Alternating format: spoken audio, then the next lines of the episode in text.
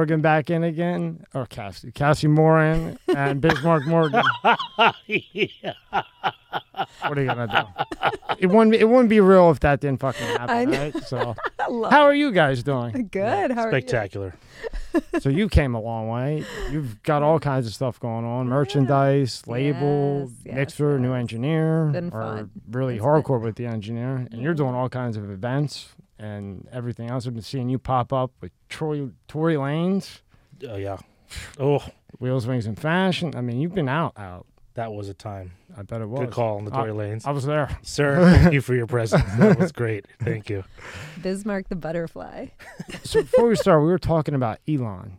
What do you What do you think his purpose was with the whole Twitter thing? Do you think he was ever actually going to buy it? God, I don't know, man. I, you know, can we even call it? I have no idea. I was telling, I was telling Bismarck, he was on Twitter, and one of the one of the auto manufacturers were like, "Hey, you know, we're launching our our electric car or whatever," and he commented, he's like, "Thanks, I already have one." I was like, What do you think he's doing, Bismarck? I just Come think on. he's You- you- supernatural. You think he had a, a, a originally? Do you think he was to buy it? Mm, maybe no. So to your to that like train of thought, I think he was maybe more of a bluff that he could fulfill anyway. I mean, it's different when a non-billionaire says, "I'm going to buy Twitter," and then someone that can actually do it buys Twitter. Yeah. So I think it was just like, okay, where's this going to go if I put it in motion? See, I think he was going to buy it only because he started hanging out with Jack Dorsey. And I think he was going to buy it, and then I think he was going to have Dorsey run it. Because I think Dorsey, even though he got the blame for everything, I think the board basically pushed him out. oh, Because gotcha. from what I know is that Dorsey originally wanted it to be like a censored Twitter Right, and right. then an uncensored Twitter. So then I think Elon went to Dorsey, got all the info he could, and realized what the hell was going on Mhm. but the original plan being Dorsey run it, Elon goes back to Tesla and it runs good. But then when you have half of Twitter with bots and you're asking 43 billion, it's a little bit of a problem and he's not a fucking idiot. yeah, right? So that's Should my, get him on the podcast. yeah, in a couple years. what was that car you were talking about? Oh, it's called Lucid. Your latest podcast from Mars. That I could take me. what the hell is the loose one you're talking about? It's like comp- it's a luxury electric car that's like competing with Tesla. It's a very very expensive car. They actually have one down downtown uh, West Palm area. So I'll, I'll pop it up right here. Yeah, pull it up. So I guess that would be the competition to Tesla. I guess so. I don't know. It looks like a Tesla, right? No, it Yeah. does. I've seen them. I mean, they're Yo, you've seen them before? yeah, don't, yeah. They've been they've been out for a little bit. They're very expensive though. They're, Are they? It's a six figure car. Shit. So Bismarck, what got you into uh, starting to do more and more events? You know what? Sometimes you just get texts and calls. That's all I say. Is Wish that what I- it was? Wish I could tell you I had it on a calendar, but you know, will you answer? I think that's a great question to myself and every indie artist out there, right? Like you get opportunities, and the more you say yes, it's funny how more happens because you don't know what's going to lead to what. And then the more you're out there, you, the more you network and Mhm. everything else. That event was actually pretty cool because I got in through different angles. There was more than one person saying yes, so that was really cool. But that built that comes with time. So, you know, it was it was I'm honored to like even one you know was to be asked to be part of it. So, it, again, it was crazy. That was fun, Yeah, and that was at. wild. You weren't there. Where were you at? That was the Polo Club Probably in the at, studio. uh, Palm Beach. Probably, probably working. No, Huh? I think I was out of town that weekend because I was supposed to. I was supposed to go with you. I feel like you're supposed to be there. Yeah. I was supposed to be there. I was. I flew out of town. I think I was in California actually that weekend. But um, but no, Bismarck. Yeah, I. You know, listen, I I hunker down in the studio and I send Bismarck out to like the hottest latest event. You There you know. go. so if comes- people didn't see the other ones, give a little background on you and you, so everybody knows, like a little bit of a background, then we'll get into everything. Yeah. Play the saxophone. Love people. um, I have a you know love for life. Um, you know, music is makes me feel like I'm at home. So I think that's probably this core general definition. Do private events, uh, production. You know, developing myself as an artist. You know, one of the many indie artists out there trying to hustle and make it. So part of that. Now, out of all the events that you do, like the weddings, Mm-hmm. the solos, the yachts that you were crushing on before, what you personally do you like? Do you enjoy the most? I know you love them all, but personally, because you know, like comedians, like even for you, this is for you too. hmm You know, comedian, you know, you go in front of big crowds and small crowds. So, like a lot of big comedians, they they like that just two hundred crowd. Once in a while, the best. Yeah. Personally, of course, they love the stadiums and you know when there's thousands and thousands of people. But a lot of comedians they like the smaller malls. Right. You know, so I'm just curious to know how you guys are as artists, what you personally like. Not that you don't like something else less, but what you just personally kind of have an edge for. I oh, go ahead. No, Okay, I'd say I say I like definitely like I guess you could say intimate events, but I'm gonna get a little more technical in my answer. Um, it's the how I get involved. So you could say you know you're part of a business, right? You're part of a company that does weddings or things all the time. But for me, luckily, um, and I'll be out of town in two weeks playing one of these events. It was a one-on-one invitation. I was direct bride to groom. They saw me somewhere and they're like, "Hey, I remember you." let's stay in touch. We stay in touch over a couple years, and there's no way to put that on a book. There's no way to like Can't buy plan that. it. You can't buy yeah, that. you can't buy direct contact with, Right. with the groom and bride hmm for three years. Then they saw you three years ago. Mhm. Congratulations on that. So that's I think that's that. And then when you go to places like that, that usually bleeds into a good vibe because, I mean, everybody knows everybody. They're all friends. You know they're going to be around good people. So you can't just the atmosphere. Yeah, you, you just can't buy it, and you don't know when it's going to come. That's the thing. So when it's there, you got to grab it. You got to just I'm gonna vibe in this moment. You know. What about you? For me, I, the more the merrier. You know, I mean, I, I can't wait to do festivals. You know, I tell I tell Bismarck all the time. I'm like, you know, ten thousand people and up. That's Yeah. I'm excited about that. You know, I want to be able to utilize the choreography that we've done and bring everyone on stage. That How hard is that on chor- choreography? Like, how much time do you have to put into that? Um, Let's just say you come out with a single, yeah, you know, and, and you're gonna take. You you think this is a really good one, and you're gonna make a video, and you know that sometime, somewhere, you're gonna tour with it. yeah. How long does it take to learn the choreography? Just because your dancers need to know, you need to know. Yeah. It just seems like a nightmare. I mean, you know, it's. I don't know. For me, it's. I, I was a cheerleader for all my life, right? So choreography. I've been doing choreography my whole life. Um. So, you know, I I think a lot of it has to do with like the choreographer that you hire, that kind of quarterbacks everybody. You know. Um. I I hired a choreographer a choreographer out of um, L.A. Sticks, who's amazing. Um, he's done choreo for I don't know, a lot of stars, Eminem, Selena Gomez, you know, to name a couple. Oh, and congratulations. yeah, no, he's he's amazing, you know, and you know, it was one of these things where um, I've got a, a video up a level coming out, um, which you will see this outfit in. Um, but he, uh, you know, I sent him the song and I, I was like, listen, you know, I I trust you, you know, and I mean, within a day he had it back to me, and you know, and then it's just, I don't know, I think choreography is kind of once you've been doing it for so long, it's it's pretty fast for me to learn. I know on our video Simia it was like I I learned the choreography on set Wow. as we were doing. well, you well, you cheat. You cheat. You were a cheerleader. You already we, knew how to do all yeah, that we stuff. came up with- yeah, we came up with different ideas, and I was like, let's just do it. You know what I mean? So now you're a cheater because you were a cheerleader, and you could probably eat ten pizzas a day and not gain a pound because I see them That's sweat when they do that. Man, like in those like uh, yoga rooms or whatever you call them. I see you people I don't. that I don't do choreography. hot yoga. I don't do hot yoga. no, no, no. I'm saying it looks like a, like Yeah. a yoga room, you know, yeah, like a yeah, gym yeah. or gymnastics yeah, room. And Yeah, yeah, yeah. You guys are killing yourselves, burning ten thousand No, calories. I know. Yeah, it's, Yeah, so you it's can eat. French fries all day It's long. fun. I, I well, you know. lucky. Thanks, mom, for the fast metabolism. Yeah, It was blessed. Now you did a wedding at Porsche, and I read in an article that that was one of your favorite events to do because I guess after that was a Breakers event. Yeah. So, man, it's out of the box. What can I say?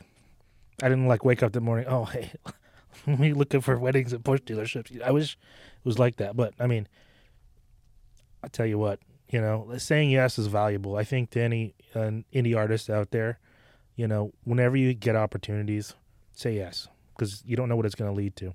But how did you get that For gig? How did Um, how did they pick you to come to Porsche and then everything else? I call it a relationship chain, right? So I would say someone asked somebody, and someone at some point knew me as a sax guy, and I just got chained in. It was a couple of years back, but like I, you know, if I'm gonna really pinpoint how I got in, it's literally like that.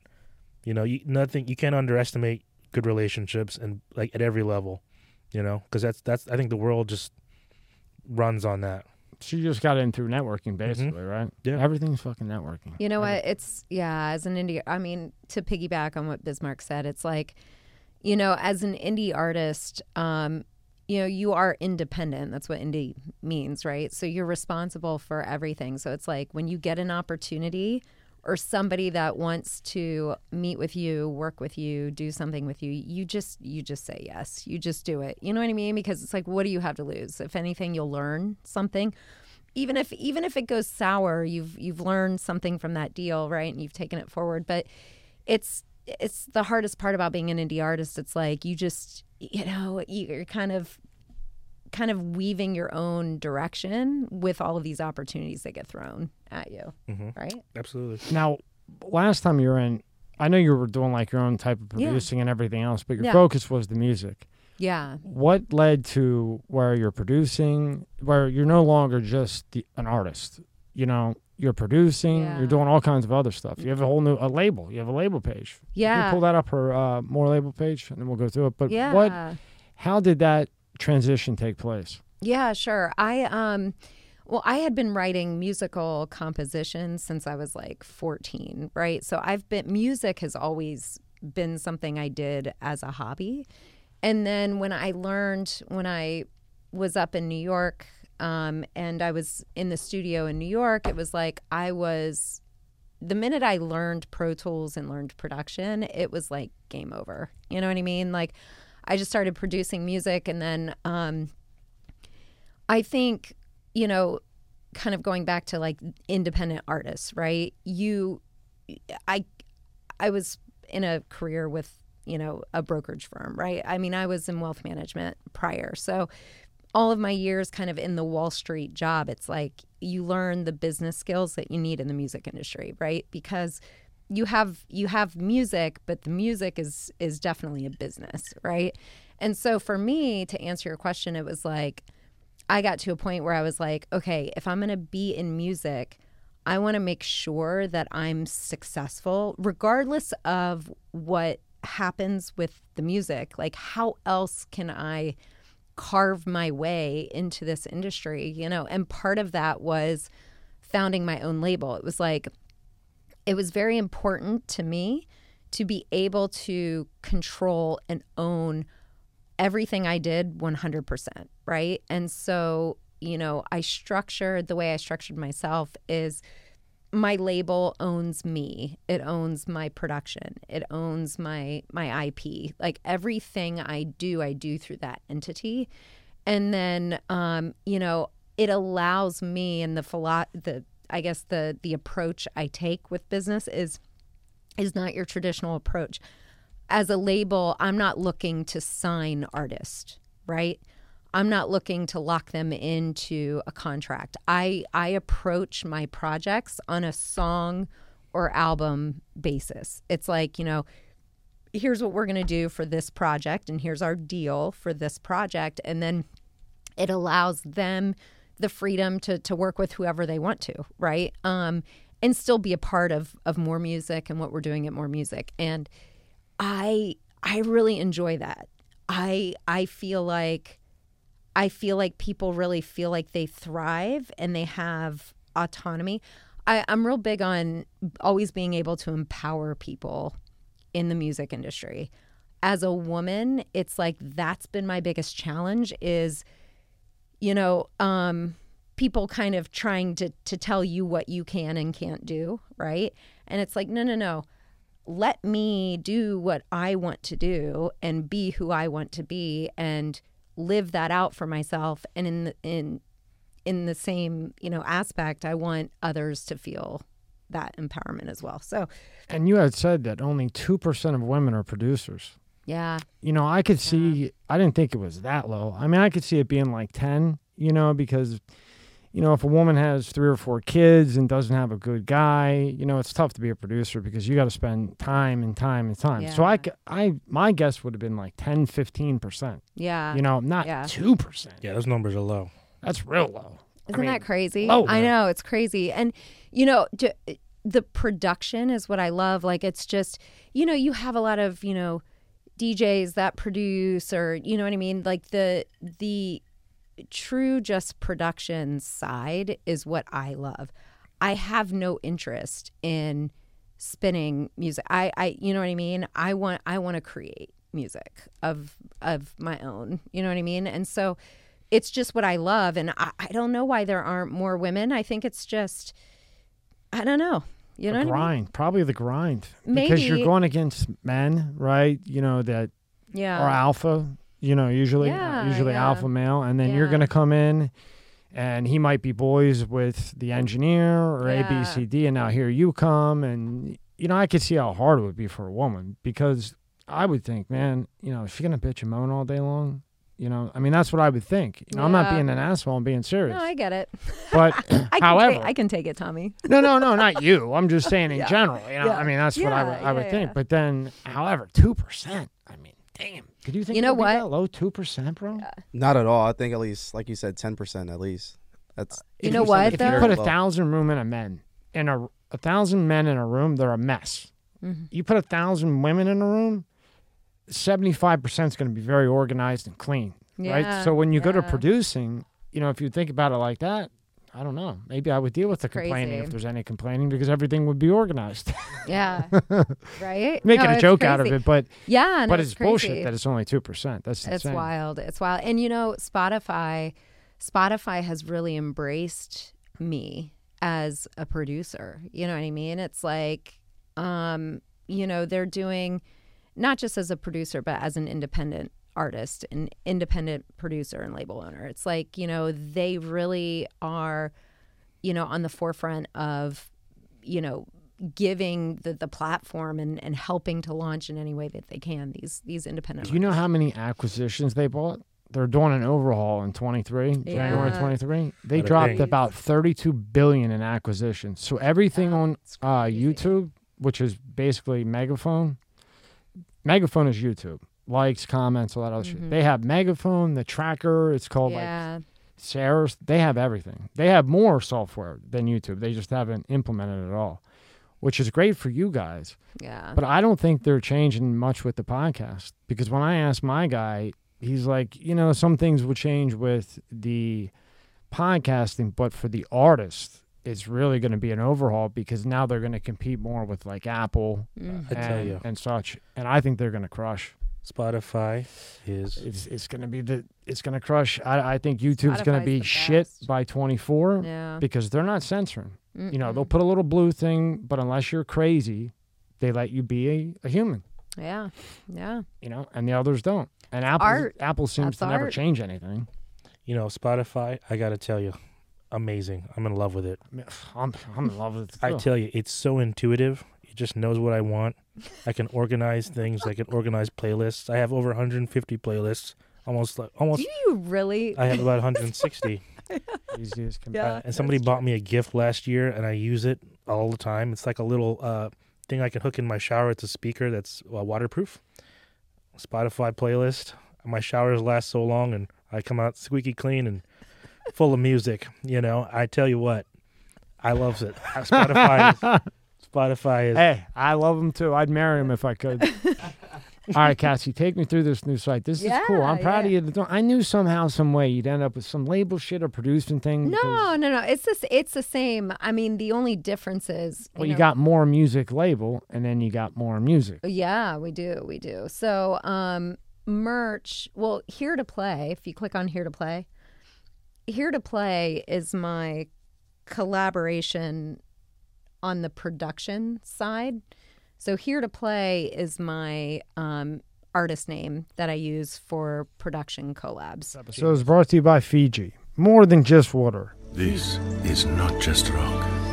It's ancient volcanic rock that filters tropical rain.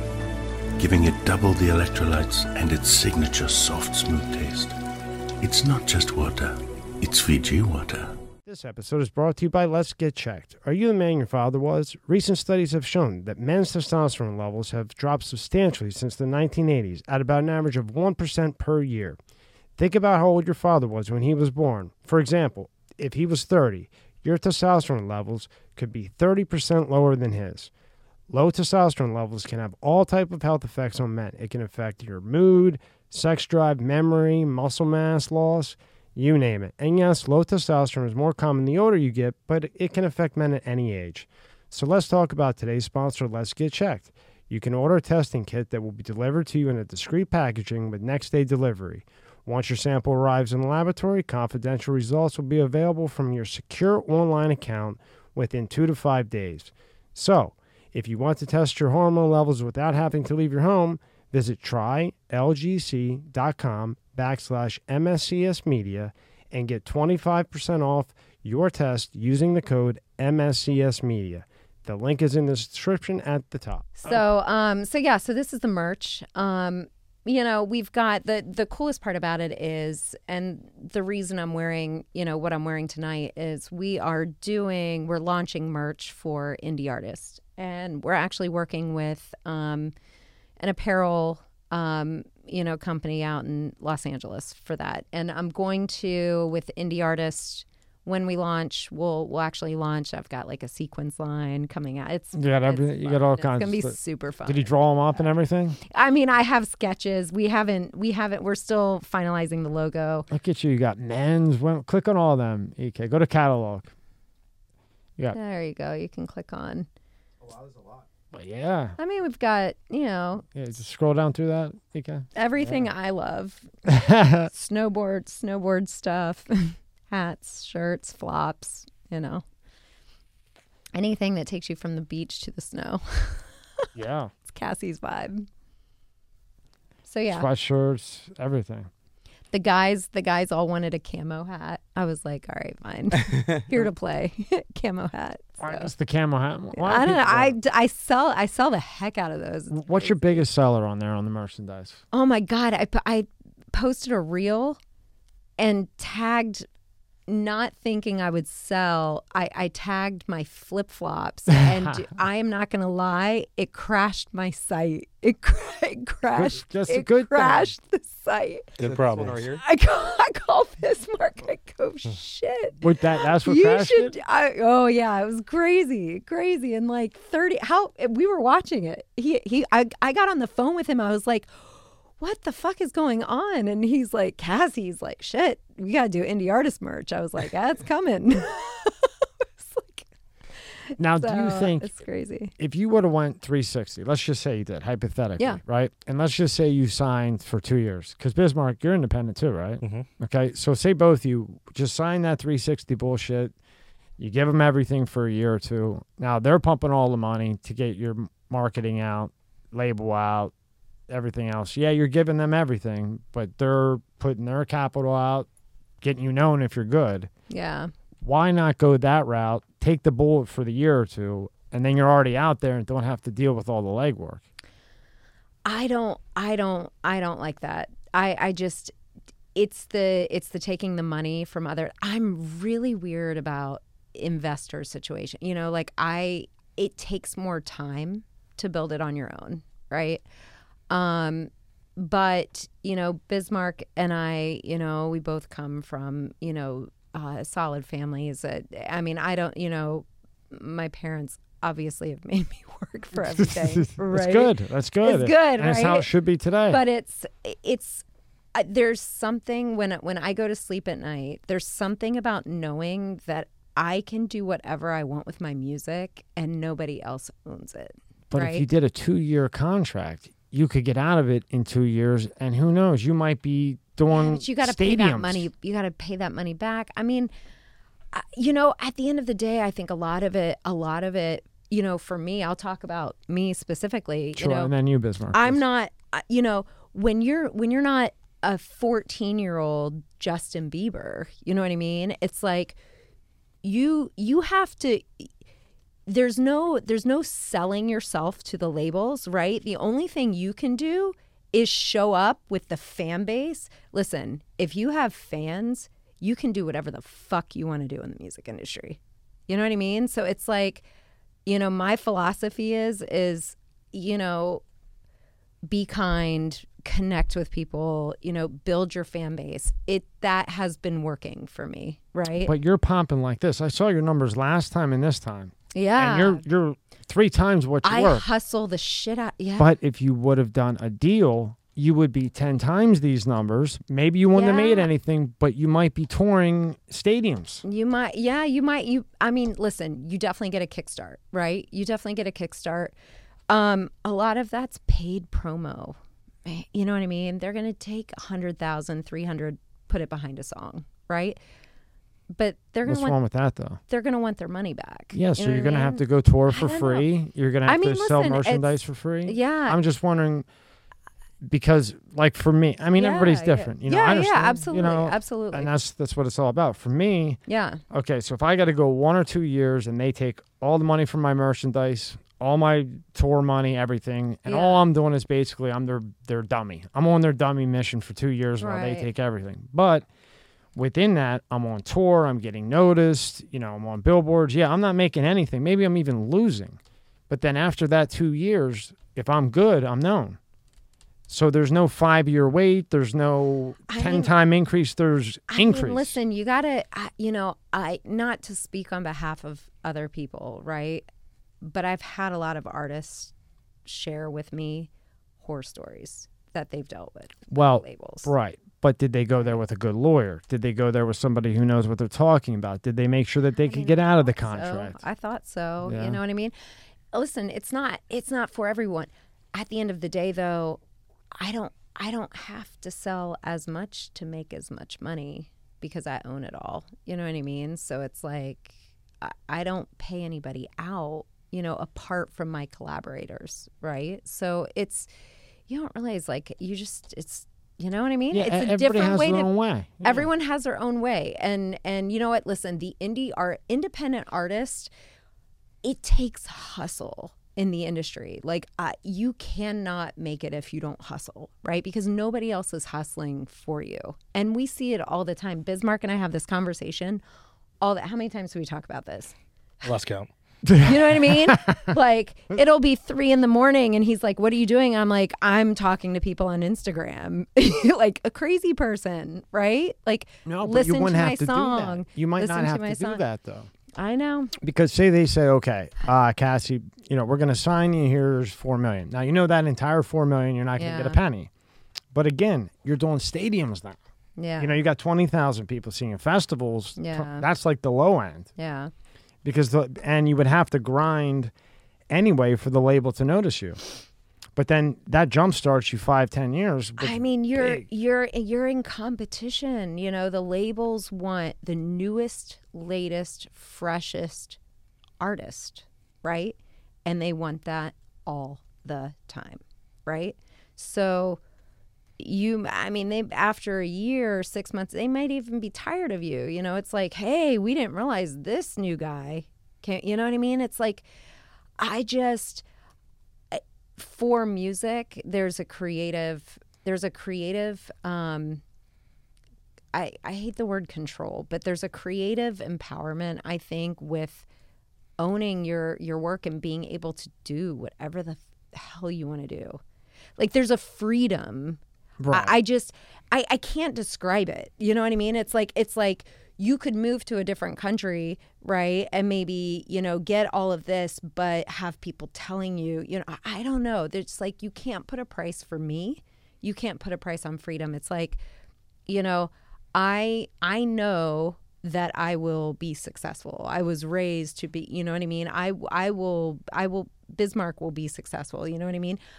I don't I because of my work ethic, because of, you know, I I don't fear that. I don't have a fear of not being successful. You know what I mean? I think when you have a fear of not being successful, you take that easy route of okay, I'm going to let somebody else make sure I'm successful. Right? But is that is that the easy route for everyone, or is that the smart route for some people? I don't know. I mean, I, I don't understand know. where it you're might coming be, from, It might be. It might be the smart. I mean, you know, listen. I, like I said, I, like I said, it's the the independent artist route is not for everyone. You know what I mean? But at the end of the day, there are only so many major labels, and I'll be real honest with you. Like now, with platforms like Spotify, Mm-hmm. how long? I mean, you know what I mean? Where are we going to be 10, 20 years from now? You know, there are so That's- many artists out there. See, when you say where are we going to be 10, 20 years from now, that's why me personally, and I understand your point. I really do. Mm-hmm, And I'm sure you agree. I totally understand your point. You're very passionate about what Yeah. you create. You created it, you put the time into it, and you want it to be yours. You can't knock you for that. That's respectable. Me, yeah, I put the time into it, I created it, but I don't know what the fuck's going to happen in three or four years. Yeah. So if I can get even six months on a shit deal that maybe I lose, but I get out there quick and fast. Yeah. And then from that point, even if they dump me in six months because Joe Blow comes along, Yeah. or I do a year or whatever, then I'm out there. Then it's up to me to take it. But the you got to get level. someone to sign you, Tommy. I you're know. you're missing you're missing the whole go go get someone to sign you. Well, I don't know. That's, You know what I mean? No, I- like but but that's my point. yeah, I skipped that. you part. can't I'm saying you're at the point where you can get signed. you know what I mean? Take the like 360 I, al- I already know that if I were to walk into now, if I were to walk into Sony, you know, I already know they'd be like, "What? You ju- you just now want to get into the music industry?" You know, sorry, you should have done that 20 years ago, right? But I can go do my own thing, build something of value, and now all of a sudden, you know, have the major labels looking at me like, oh, that might be interesting for us. Right. Great point. Now, To- if you you were know what I 20 mean? years younger, would you think the same? Um, I don't know, man. I mean, it was it's a different time. world. Listen, No, it same- was a same world, but you're 20. world. It was- Same world, but you're 20. World. Yeah, it's a different same world, but you're 20. I, I don't know. Tough I can't. call, I huh? can't answer that. I can't answer that because I don't. I don't know that I would, with the people that I've met and the platforms available. I still think that I would do my own thing. I think you would too. Because I think you're just real passionate about what you make and you really just don't want anybody's hands on To it. be honest with And I you, respect that. uh, I- to be honest yeah. with you, I don't give a shit if it takes me four years. Yeah, well, five then- years. You know what I mean? yeah. Like if I'm selling, if I've if I've got a gold record, you know, or platinum record four years from now, I- you Fuck know what? you made it. Four years, four years. I'm like, well, shit. Now I can do the. Fa- I'm fine. I'm cool with that. You know what I mean? It'll take me a couple years, but it'll be more fun for me. That's a better way to put it. You know so if I you're willing to Like- wait the four or five years and you're fine with that, then sure. Dude, why the I fuck have not? I have Because met, because then when you go platinum indie, then you're gonna have labels up your ass. I have I have met in just no, but I, Literally. Well, but I mean, or or what what the label is think so? building. You know what I mean? Yeah, No, I mean like the projects that we've been doing. It's not just because I don't. I'm not approaching this with an artist mindset of oh I have to be a successful artist. No, no, no, no, no. I I own a label. I mean, I'm doing music for film. We've got you know what I mean. I've got 16 different things going on right now, right? And I'm excited about all of them. They're all going to be income streams. and isn't that right? When you don't overthink it, it Yeah. happens better. Yeah, like like no. Yeah. when, when you just let it happen, Yeah. it happens Yeah, better. it's been crazy. And Bismarck will tell you, even over the past year, like me sitting back and I told Bismarck, I was like, you know what? I I decided that this is what I wanted to do with this song. It's been over a year, year and a half. You're in change. For It's been, sure. Look it's at been a year and a Bismarck. half. It's been a He's year and a half. Yeah, it's been uh, a minute. It's been a year and a half. And a year ago, Okay, this is one of the coolest guys. I'm saying, he's just so chill. he never hangs out with me. Man. We can change that. We can change we'll that. change that. We'll bring him on the boat. There you go. Um, Yeah. A year ago, I told Bismarck, I was like, you know what? Listen, we got we I got to sit on this because Yeah, I was fucking of- sitting here with you, and his eyes went to the back of his neck. yeah, yeah. I was. I was sitting there when you said it. But what's happened? But but was that a good call? Hundred percent. Oh, Was that a good call? Now, why do you say it was a good call? Well, I, I know. I, I know you're gonna have to admit that you're wrong. I'm just, Uh, Well, I mean, you got to do it. Believe me. It's a risk. Like, like I think everything's a risk, right? Yeah. Whether you say yes or you say no, it's a risk. but what relationships have we made? Yeah. So that's that's it. Like the waiting is a risk, but the what waiting and watching was important because, I mean, it just eh, waiting You're, was you're a just good- patient guy. You're a nice, calm, patient guy. Me, I, I, I, I couldn't wait. Well, there were parts of me that were like, "Hey, what's going on?" Trust me. yeah. You like because a song is like your baby. It feels like you gave birth to something, even though I can't. Well, let's not talk about We kind of do But- give birth to it. We give birth to it, yes. Um, but yeah, waiting, waiting definitely panned out really well. It continues to. Now, what's your feeling on the indie? If you're younger, 360, how do you how do you look at it? So I want to say that I think technology has democratized everything. So Oh, that's that's a fact. going back to Spotify, and going back to like intuitive platforms like that, I mean, it allows expression for everyone, right? Whether you're followed by 10 million people or, you know, you're followed by a lot less, you you have part of the same resources and access to it. Um I don't so something funny about me, I started doing this maybe 6 years ago. I grew up playing video games with my friends and also watching friends play video games. So on YouTube, I follow a lot of gamers. And one interesting pattern I noticed, shout out to Kevin LaShawn. I've been watching him for like four or five years. Those gamers make money. So Good ones make money. Do they? Wow, I couldn't believe it. Millions and millions Oh, and yeah. millions. so artists like him, he sidechains a lot, right? He's got the he's been known for video games, but he's got tons of plays on Spotify. He raps as well. What's a sidechain? Sidechain, I just I sorry, I, I guess that's my term of saying like a another side hustle or another business, like another Another gig or whatever. another gig. Yeah, yeah, yeah. So it started with Cool. video games, and then you have he's got merch, then he's got a Twitch TV, then he's got he's a he's a rapper too. He, he's got great music and he produces his own music. So like multiply that times millions of people around the world doing the same thing. I think in a in in a way society wants to get better, right? So we give more people access to things, but that in turn pulls people away from the route of going to a bigger label first. It's it's it's easier to get the ball rolling and I mean, you know, it's you have access to so much. Different avenues. Yeah. Now, when you compare Spotify to Apple to the other artist ones, Mm-hmm. what's the biggest difference as far as that that you both prefer Spotify? As do I. I got to say, Spotify is a 100% software company devoted to music. I Apple is a company that's got so many different facets and music is something they happen to do.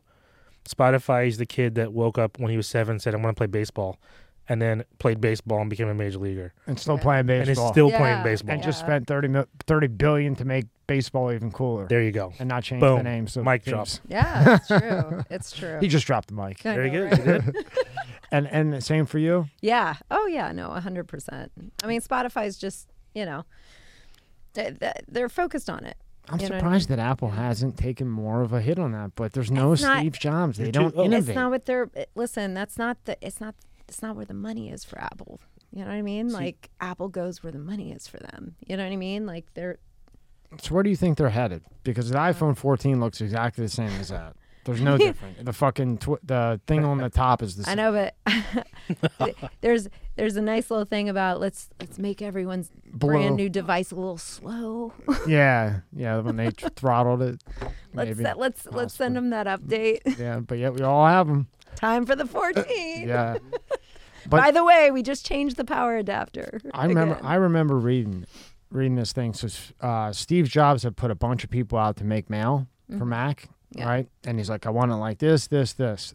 The day that his team presented the mail app, Google came out with Gmail. Yeah. and he went crazy on, and fired all 400 of them. Said you ruined mail forever. Blah blah blah blah blah. Now don't mess up Siri. And what do they do? They destroyed mail. Haven't updated it since 06, 7. it's like ancient. It's built on DOS. And then Siri, I mean, geez. I Right. mean, now it's starting to get a little bit better. Right. You gotta give you gotta give Jobs credit, man. Well, Jobs was an innovator. he Cook is a businessman, so he's going with the services and that kind of shit. But I, I don't know why he's not putting more time into other stuff or whatever. I don't know. I, tell you what, I think Spotify's done differently. So another advantage to being an indie artist is mobility, right? The bigger you are, you know, sometimes it's harder to move and make decisions. Like when you're an indie artist, you have more flexibility. Um, I will say credit to Spotify for being a big company that makes a software so like personable. Because to me, I look at like thumb access. I like to do other things at the same time, but like I, my thumb's got so much range. I could just tap playlist, boom. I didn't like that song. Add to queue. Like it's all right there. And I mean, you, I don't think you get that with any other application. I think it's more, and not just because I'm biased. I think it's just very user friendly. Other Yeah. than that dumb settings pop up, but Yeah. you guys don't have to deal with that. You know. now, what happened with you and uh, what was the name of it? Love Lock Music Group. Because when I Google your name, that always comes up one or two. Oh, good friend of mine. I think it was uh, tab three. Or Wait, four. what? It's the Google, Google search. I search didn't even one. know about that. Yeah, it's Oh. number That- one. They, they got Oh, somebody really? right. Yeah, they got somebody coding very good there. Yeah, SEO. I mean, it's just a good friend I've known for a long time. I actually haven't done any work with him in years. I think the Probably la- yeah, seventeen maybe. Yeah, it's definitely pre-pandemic.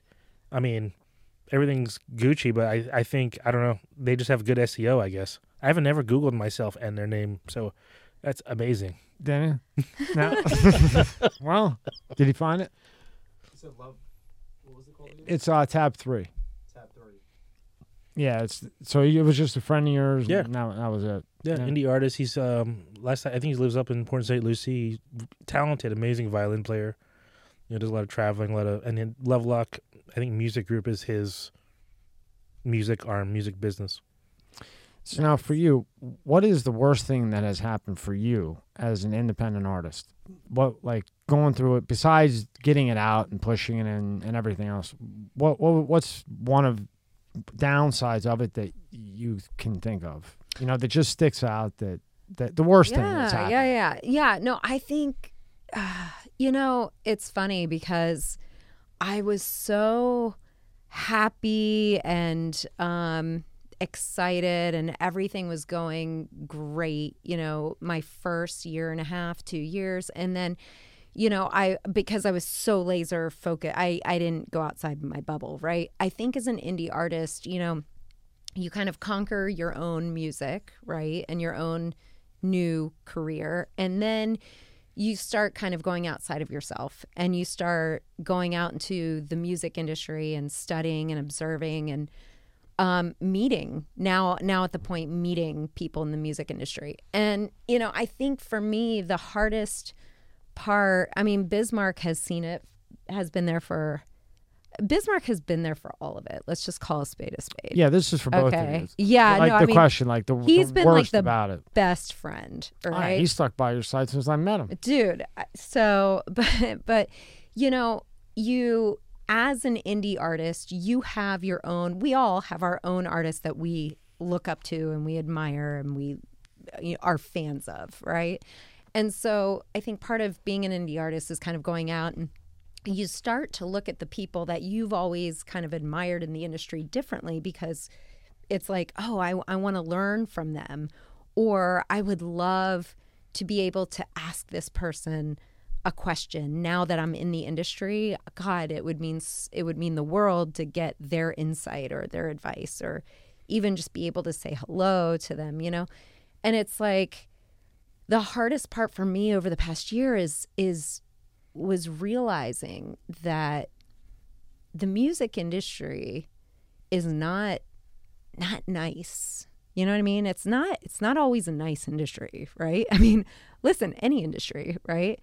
But Especially as big as what you guys are in. Uh, yeah, yeah, yeah. And I mean, got- coming from you got snakes and competition. Oh my and God, dude. Dirty moves and payoffs to the moon. Dude, you have no idea. I mean, this this record was birthed because I realized an artist, a multi-platinum artist that I, you know, always had admired a a record for, you know, basically did something horrific to me, and I was like, okay, I, you know, and that birthed this record, right? I I you know, I told that story the last time I think on our podcast. But um but anyway, it's you know, now it's it's going out and going to meet these people. It's like as an independent artist, you have to you have to learn to be okay with people that you admire in the industry not liking you or not wanting to meet you or being too busy or not really caring about you because they don't know you. You're you're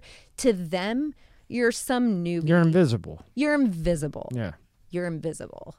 And for me, it was like, you know, what you have to remember as an independent artist and what I've had to learn, and Bismarck has witnessed me learning, is you have to absorb that and then remind yourself that for every for every artist that doesn't want to meet you in the music industry, you know, there's always one that will embrace you, right? So it's like it's like this person, this dream collaboration that you would kill to to have may not ever happen and it could be somebody that you've devoted all of your money and time and life supporting, so how could they not like you? And, that- and that's the worst thing. You got off easy, girl. you know what I mean? Well, I mean, but but but my point is Most is, people do either go broke or they're in a box. Yeah, no, but I mean, but but I mean, it's as an artist, you have really high highs and you have really low lows, and when I you're bet. in that low low, and you're like, "What the fuck am I doing?" I'm going to tell you low, right now. When you're in I low, have low, it's had Oh, I bet. Mm-hmm. coming from the mm-hmm. Wall Street job and having a father who was one of the top guys at Morgan Stanley. Oh yeah, for, yeah her- Right? Yeah, he know he's into all that. Yeah. Oh, really? Yeah, yeah. Dude, her, fa- her, yeah. You know, my dad's team was one of the largest teams in the country. Shout you know out what I mean? Dad. It did- yeah, How you but doing, Dad? I I mean, when I told my dad I was going into music, he was like, "Wait, what? yeah. Well, he knows how Like, how uh, he you know? knows it's a crazy world out there. Right, but my point is, is on those really low lows, I'm like, f- and of course, my parents are like, you know, I'm not, it's not supporting. You know, you worked your whole career to be in wealth management. What are you doing, right? And it's like, but but my my point is, is you. I'll give you an example. Like I, I was, I was at a really low low. You know, somebody that I had admired didn't care. They, they don't care, right? They could give two shits about me, right? Um, and but at the same like literally on the flip side um kevin martin of candlebox do you know who candlebox is Mm-mm. okay I, this was like back when i for i was uh, shit, i don't even know 14 15 i don't even think I w- I wasn't even driving yet because i remember This episode is sponsored by Aurora. Do you know what the fastest growing crime in America is?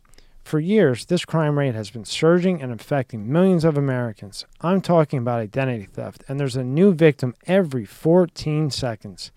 Yet, despite this, those who have had their identity stolen are often shocked when it happens. That's why I'm excited to partner with Aurora, who is sponsoring this video. Aurora is identity theft protection, fraud monitoring, a VPN, password management, and antivirus software all into one easy to use app. Their VPN allows you to stay anonymous online by keeping your browsing history and personal information safe and encrypted. Protect you and your family from America's fastest growing crime. Try Aurora for free for two weeks and see if you or anyone in your family's personal information has been compromised. Start your free trial today. Go to aurora.com slash MSCS. The link is in the description below. My friend had to drive us to their concert at the roxy in atlanta and i went to go see candlebox with friends because they drive The Roxy Roxy? Like the At- Roxy I'm thinking of? the It's Rox- probably not the Roxy I'm thinking of. Go ahead. in Atlanta. no, no, no. You're no. I know. Yeah, no, not not that. No, no, no. No, no. Anyway, I went to their show, and Kevin Martin, lead singer. It, was honest to God one of one of the best concerts I, I'd ever seen. Right? I mean, still, still fast forward all these years, right? And that was the concert that literally started my love for music. I mean, I left that concert and it was like this whole new world opened up for me. And so, anyway, fast forward all these years later, I mean, decades later, right? I'm now in music and I stumble across, I'm like, oh my God, Candlebox. Like, Kevin, you were the guy that started this whole musical composition writing of like like he was like I, I was like hey you know i'd love to meet you sometime after a show or whatever. And he was like open arms could not have been more welcoming was like hey yeah absolutely come you know hang out with us you know do you want a picture? I'll i'll tell the guys you know we'll put you on the i mean it was just and it was like so so you realize you know hey you know this person may not be interested in meeting you but this person is and you know what i mean? It's like the world of music is so big right? To answer your question that was my heart. I wasn't prepared for you know you just assume that because you have loved an artist for so many years i mean think about all these artists that you've loved you know th- like this is an artist that i run to every single day it's like you you uh, just assume that they're gonna like you or want to meet you and that's not But, the case. yeah, but you're not- that's not the case and yeah, i wasn't prepared for that Yeah, you I just have to that. you just have to remember to pick yourself up you know what I yeah, mean? and also you have to remember that whoever it is that you wanted to meet worked their ass off for ten years, right you know, or right. fifteen or yeah, twenty, while yeah. you were fourteen, and, and they're just their their jam is different you know what i mean like they they're worried about what they got to do, and at that point they want to get the hell home or whatever they got to do, in and out. they want to do you know? yeah and it's like you just it is what it is What was the toughest for, for you? Being an in, independent artist for this long, what was the toughest thing for you? The worst thing? Hmm. I mean, other than obviously the marketing, everybody knows the marketing part always sucks. I'll piggyback a little bit off of what Cassie said. You know, you know that question: What do you do when your heroes fail you? So it's a good test to see if you really love what you're into, because you know some things can happen and rock your entire world. But it, what those events, those terrible situations, force you to do is to pull from what's on the inside. And then, you know, it's self-generating, and you just become stronger. You love more. You don't love less. You don't clam up. You open up, right? And you just you know you're you're put yourself out there into the world So in other words, when you fail, you never give up, and that's kind of how you know that this is your love in a way. Mhm. And look, this is gonna happen. It sucks. the process know, makes you That's Yeah, the true. process makes you, That's true. Yeah, you realize your love for music. hmm you can pick yourself back up. It's That's it's yeah, it's yeah. crazy. Yeah, when I- you when you keep when, when you fail time and time again, but then keep trying and trying and trying, then then to me, you know, I look at that person like they really love this, and eventually something's gonna pop. yeah, Now with you being an ind- independent artist, and then we'll go uh, to you. yeah. How did you build your fan base to where you are performing at the same place where Tory Lanez is? 'Cause Tory Lanez is he's he's pretty big. So how did you get how did you build your fan base as Cassie talks about a lot that if you can build your own fan base, you know, that that changes the whole game. I would advise every indie artist to work on themselves and their life and personality. There's a great book by John Maxwell called The 360 Degree Leader, and in it, uh, you know, well, actually no, sorry, wrong book. It's called Talent is Not Enough, Talent is not enough. and so that that kind of sums it up, right? And who's it by? John Maxwell. The same guy. Okay. So, case in point, your who you are as a person, your character, your love, your kindness to people, people remember that. And you can be an okay musician or an okay this or that, but those things propel you to the top. So I think consciousness of being kind to everybody at every level, no matter where you are. So it's like if I'm with a like in front of a bartender, I'm gonna tip them. I'm gonna take care of them. You know, and without even trying, that bartender knows someone else, and they know someone else. That you know what I'm knows- saying? yeah, Who knows someone else Right. who right, passed your name along yeah. five years ago, and saved Bismarck sacks in their phone. multiple times I've seen you out, but you're talking to people. Yeah. And whoever I was with, I'd be like, that is one of the nicest guys I know. And that relates to what you're saying. And I'm not saying that because you're here. I, And you know I always run up to you and I what's Yeah, man. Seriously, But even the two times I know you were doing some business and I, you know, I'm not going to step in. Yeah, man. It's. I think it's a Very nice consciousness of being kind, man. It's. It's. It's you effort. are. Yeah. It's effort. And the funny thing is, like that one percent, and you see that Einstein did the did this thing where he had he went up, he did like a bunch of calculations on the board, right? And at like the seventy fifth calculation, all the other ones were correct, but the last one was wrong. All the kids in the class pointed out the one that was wrong, and the point of it was Einstein's like, hey, I did all these right, but the one time, right, or that big star that's out there, you you know you were nice to everybody, but you were rude to that one fan, that can bite you in the butt. I've read a lot of Einstein. a lot of Einstein applies to business, Mm-hmm. Yeah. in my opinion. Obviously, yours Yeah. too. yeah. Yeah. I, you know what, for me, when it comes to building a fan base, I'll piggyback on what Bismarck said. It's it's crazy because someone once told me they're like, Cassie, you don't your music doesn't have to be the best music out there. You know what I mean? Like you when I was building a book of clients back in my finance career, right? Um, I got some advice from, you know, uh, a regional director that said, "Hey, Cassie, you know what? Best advice I can do is uh, give you is build a book of business of people that you enjoy talking to every day, right?"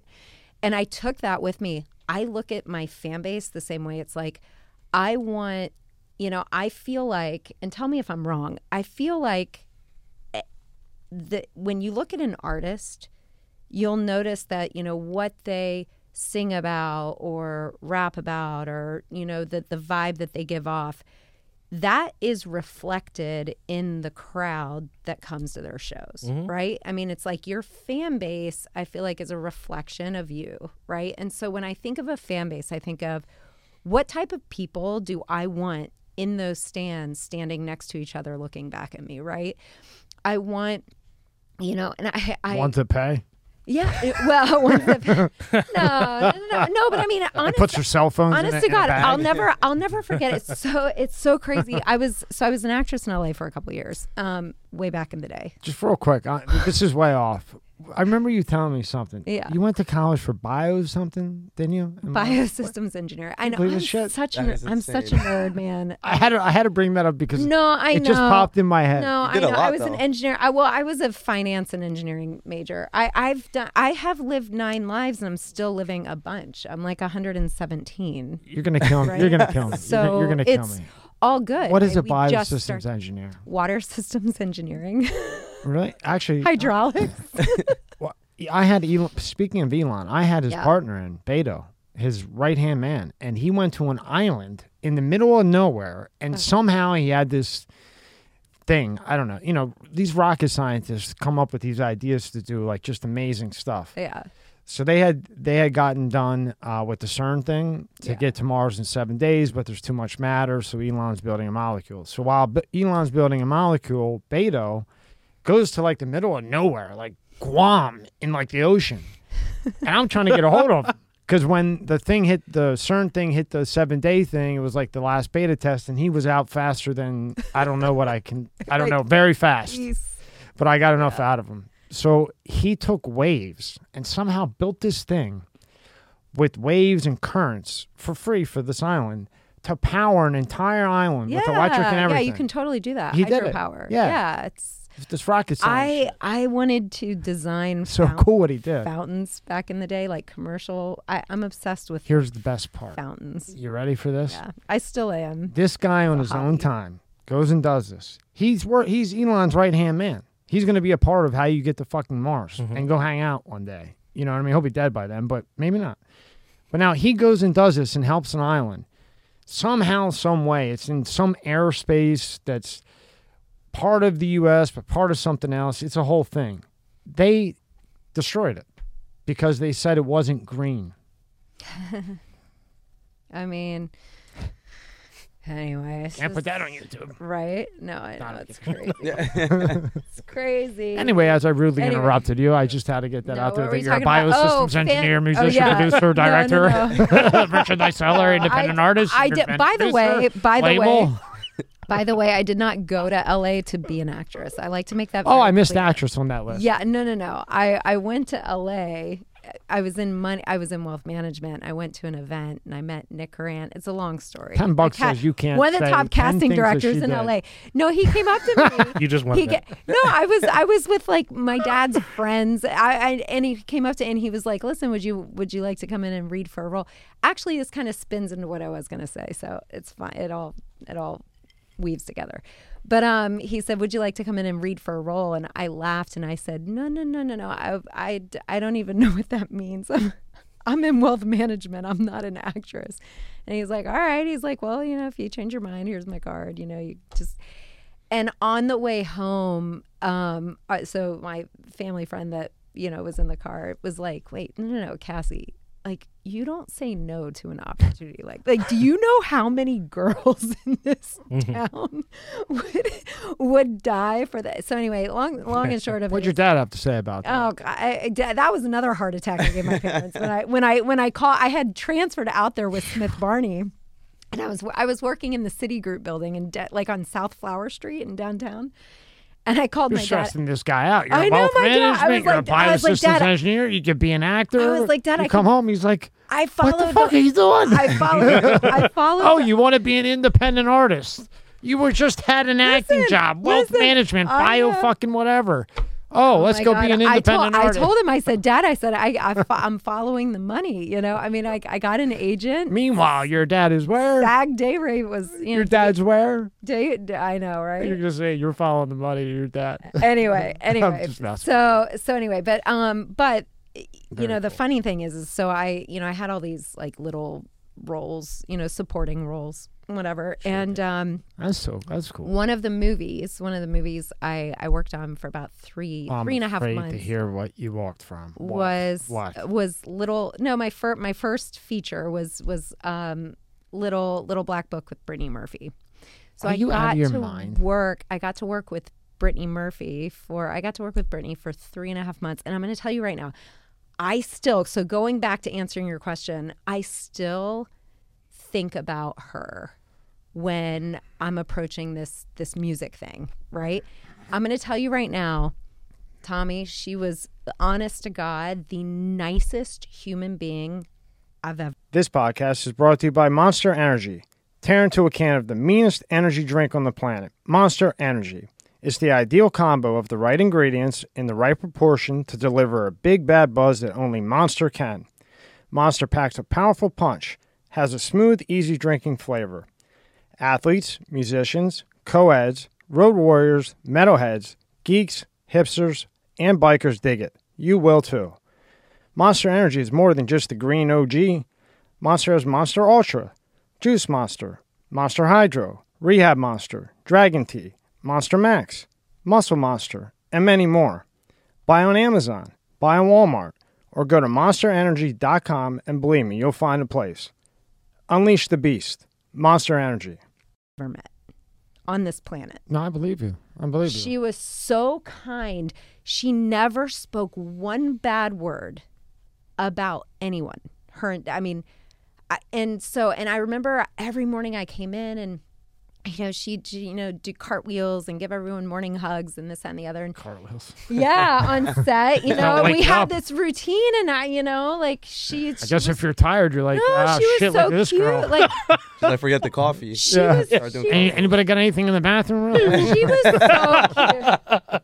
She's doing flips and fucking cartwheels probably at 5 a.m. She was so cute. Like I'm she, you know, craft services had to cut the sandwich, her peanut butter sandwiches diagonally. Oh, you know, I mean, like she was. We have red M&Ms so, too. She was so sweet. Red So gummy anyway- bears, You know, so red anyway, lollipops. so anyway, so one day she says to me, she we got to we got to talking, and I for, for we were stand we were all standing around, and we got to talking, and she was like, I said something about we got on the subject of kindness, and she's like, you know, she goes, Cassie, I always, I always tell myself, you know what, if people are questioning your kindness, you're doing something right, and I was like. I will. N- I can still see her saying that to me. Like I, that has. It's so funny how she's no longer with us, and I have literally carried that one sentence throughout my my life. So it's so funny to going back to your question, building a fan base. It's like Bismarck will tell you, I get online and I'm searching independent artists. If you're an independent artist, DM me. I will answer you, right? I am talking to strangers and he can he knows this. Absolutely. Like I'm not bullshitting. you know, like I will I don't care if it takes me all night to answer everyone. But I um I just will randomly be kind to people. You know what I mean? Now, I was telling I was telling Bismarck, 90% of the time people like embrace that. They're like, "Oh my god," you know, and they'll follow you. And the next thing you know, like just because you were kind to them, they'll buy your record. They'll they'll be like, "When's your next show? I'll come." Well, remember, most people are assholes. Yeah. They either just ignore you, they no, it's block like you, it's like or they don't give a fuck.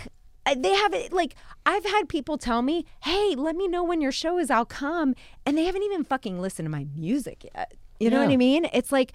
It's like it's amazing what kindness will do. Now, on the flip side, this happened today. I haven't even told Bismarck this story yet. So he's like, "What now? Here we go. Here Yeah, we go, I, right?" I told him Buckle I'd your save it. seatbelts. I told him I'd save it for the podcast. boy. so, I Have so another one. I actually it was a couple days ago. so I reached out. So I had, you know how when you when you're on Instagram, No wonder you got this guy with fucking a glass of scotch. Fuck. You might as well fuck, take the bottle with you. You got to deal with this shit every day. There we go. I'm just joking. Th- this is funny. You're gonna die. So, you know how when you watch I can't wait to hear Instagram this shit. stories, yeah. and you know how when you you see a story that you like and you click on it, and obviously, you know, it takes you. So I had seen on somebody that I follow, I had seen a story, and I was like, oh, he's selling Cartier bracelets, right? I always I, I always wanted mm. one. I'm like Cartier. The rule is you have to have somebody else buy it for you. You know where this is headed. Go ahead. No, listen. So so listen to this. So I click I I clicked on the story and it takes me to the guy's story, right? So I'm watching his story now. So immediately I'm sitting there in the studio. So immediately I just send him a DM. I'm like, "Hey, I'll buy a bracelet." He was like, you know, "Hey everybody, buy your, you know what I mean?" And I was like, "Dude, I'll I'll buy one from you." Like being kind, right? His response back to me, this is what, a $5,000 bracelet. His response back to me was, you don't even follow me. I was like, what the fuck? I'm like, Weird. I like I just discovered you, dude. Probably Like, better you didn't. but- Yeah. I, I, Bismarck goes. I would put a podcast. lot of money on it that uh, after about a week it's going to be green, and you'll spend five thousand for a green love bracelet, Dude, I was. you're looking Well, I mean, I didn't want to say it, but I was like, yo, I just offered to buy a bracelet. I don't even know if it's Bismarck. real, but It's so bad. but I mean, but I mean, like, what, what? What? He just went to uh, Cartier and bought seventy thousand worth of bracelets because they're eight apiece. uh, I don't think that they were. Someone- someone just go to call Cart. Wait until you can go walk into Cartier and get it. I just wonder how his business is doing. Approaching like that. Not too I mean- well. Not yet. I- not too well. I Because started she's- laughing. I started laughing because he's like, but, but going back to the indie artist thing, he was like, yeah, she probably can't even afford it. no. And I was That's like, not what happened. Yo, Bismarck, let me tell you what happened. What happened was he knew that she's popular, that she's got a mouth on her, and she's out there, and that he's got fake shit. And if he sells her a five thousand dollar fake uh, love bracelet, his little snatch that he got from China for twenty bucks a piece is out the window. So he's got to have a reason why not to sell it to you. Now I'm sure uh, Miss Thing over here won't think that, but that's that's how guy that's how guys work. And I used to. I you would ruin his business model. and I only know because when I was broke, I had to do it too. Yeah. That's the way you do it. And then when someone like you comes along, I find a reason not to fucking sell it to you because you're probably going to go to Cartier to get it buffed, and it's going to turn uh, metal. and then I am I have no more uh, capital to sell my fake stuff with, and I'm sued. Oh, all right. And the so cops are at the door. Federal agents actually friends. on that one. Yep. Definitely with Cartier. Anyway, So anyway, back to how you build a fan base. I seem just to- be kind to people. You know what I mean? See, now I've always heard, I haven't done it, but I've I've done it on some websites where you build like an army. You know, some people refer to it as like like the Bismarck Army. Mm. You know, and you go on Reddit, not these other stupid ones like TikTok that mean nothing. and you go on like Reddit and you build an army. You get a bunch of people with the R slash Bismarck, the R slash Cassie, and you build that army up. And then whenever you post, they're all over it. They're pushing it for you Yeah. you get uh what you call it uh interns. I Yeah. got interns for a couple sites like that. Just go to Florida University, get two of them. You do it till five o'clock in the morning. You It's free, you and they pass. You can do that. Yeah. I mean, I, you know what? We've got a, I've got a couple people that naturally just do that. You know what I mean? But yeah, you can do, I mean, obviously, as an indie artist, whatever you can do to push yourself out there, right? Yeah, but you got a lot of independent artists, and you're saying, "Oh, be nice, be nice." There's more to it than that No, I mean, there's, because you got a lot of indie out there that you know might be watching this and trying to take off, and they see that well, it goes back to that you're, hustling. you're hanging with the fucking Tory Lanez. You got Pitbull's original guy that's about to do your song and everything else. So how do you get that fan base? It's not just being nice. There's a lot more to it than that. If I'm nice and I can start singing, Well, you gotta. hu- I mean, you have to hustle. You have to know how to ask for it. how do you ask for it? You you ask people, hey, you know, listen. F- I would rather you follow my Spotify than follow my Instagram. I say that to people all the time. Just I could give that you say. two shits about Instagram. Like going back to this guy that says, "Yeah, but you don't even follow me," and I'm sitting here thinking, He was trying to sell you a fake Cartier. I know, I know. But but my point my point is is I would like I could give you know how many people I do business with that don't follow me on Instagram? A shit ton. But remember I the situation. yeah. If you have Joe Blow who uh, who's Yeah. making, you know, he's just some guy that wears nut huggers and drinks Budweiser, you know, he's not going to care if you follow because he just wants to have something cool on his wrist. But if you're out there, okay. Oh my god. So, So Bismarck, how else would you build a fan base as as an indie artist, other than just getting them to like you? I understand, you know, answer things. That that's a big one. I'm sure that like answering all you know messages and stuff. oh, like you that, have that's to huge. you have to hustle. yeah. Listen, if you hustle, he'll tell you. I mean, seven. What did we count? Like seven hundred indie artists. I think. You know, started following me over the course of like a week and a half. Wow. Right. Yeah. that didn't just Yeah. happen to me. I had to reach out to about 5,000 people to get 700 Mm-hmm. to strike up a conversation with me. But they're g- real good 700 probably, or you narrow that down to whatever. 100%. percent Yeah. Mm-hmm. Great. No, and and they're they're excited to see the record when it comes out. You know what I mean? So it's like I'm drilling down this particular Yeah. question to both of you because three guys I think are monsters, Mm-hmm. but I think that they're at they're young and they're at that stage where you know they're around people that are telling them that they're great, great, great, and it is good, but they don't have you know they're not there answering messages. You know they're not taking the time. They throw a post up and they just want to go platinum like tomorrow. Mm. You know, so that's why I keep drilling down. How do you get a fan base? Okay, you answer messages, you get people to like you. What else? you just you you've got to you've got to pick yourself up. You have to get yourself out there. I don't give a shit how you do it. I don't How do you do it? like look i mean prime example prime example larussell. How many times have we messaged larussell? He has answered me back answered him back every single time. That man he's out in his backyard doing shows. Come you know what i mean? Whether whether you're hustling like a larussell and doing shows in your backyard or you're you know an artist that's you know bar hopping to get your to get your band out right i mean there's so many different ways you just there's no one right answer right my philosophy is you have to fucking be doing everything like Period. period That's a good way to put it. you know what I mean? Like people can ask me, "Hey, are you posting reels? Are you lining up performances? Are you putting new music out? Are you talking to fans?" It's like you had are do you have are you selling merch? Are you you know what I mean? Fuck. Yeah. Do it all. You're getting more. I was just thinking about it. Yeah, yeah, but I mean, yeah, it's a lot. it's You know all, what I mean? right? It's a lot. But you've got to connect with people. And what happens is is when you're a kind person and you do good business. Like you know, there's good business and there's bad business, right? Um if you do business the right way and you do the right thing by people, shit will happen for you. You know what I mean? People will come to you. They'll think of you. You know, I've gotten one or two calls where it's like, "Hey Cassie, we thought of you." You know, Cumulus. Yeah. How I I said it. This is the crazy shit that I do. This is a good story. You guys ready for this? Mm-hmm. This is a crazy shit that I will do. And this goes back to my finance days.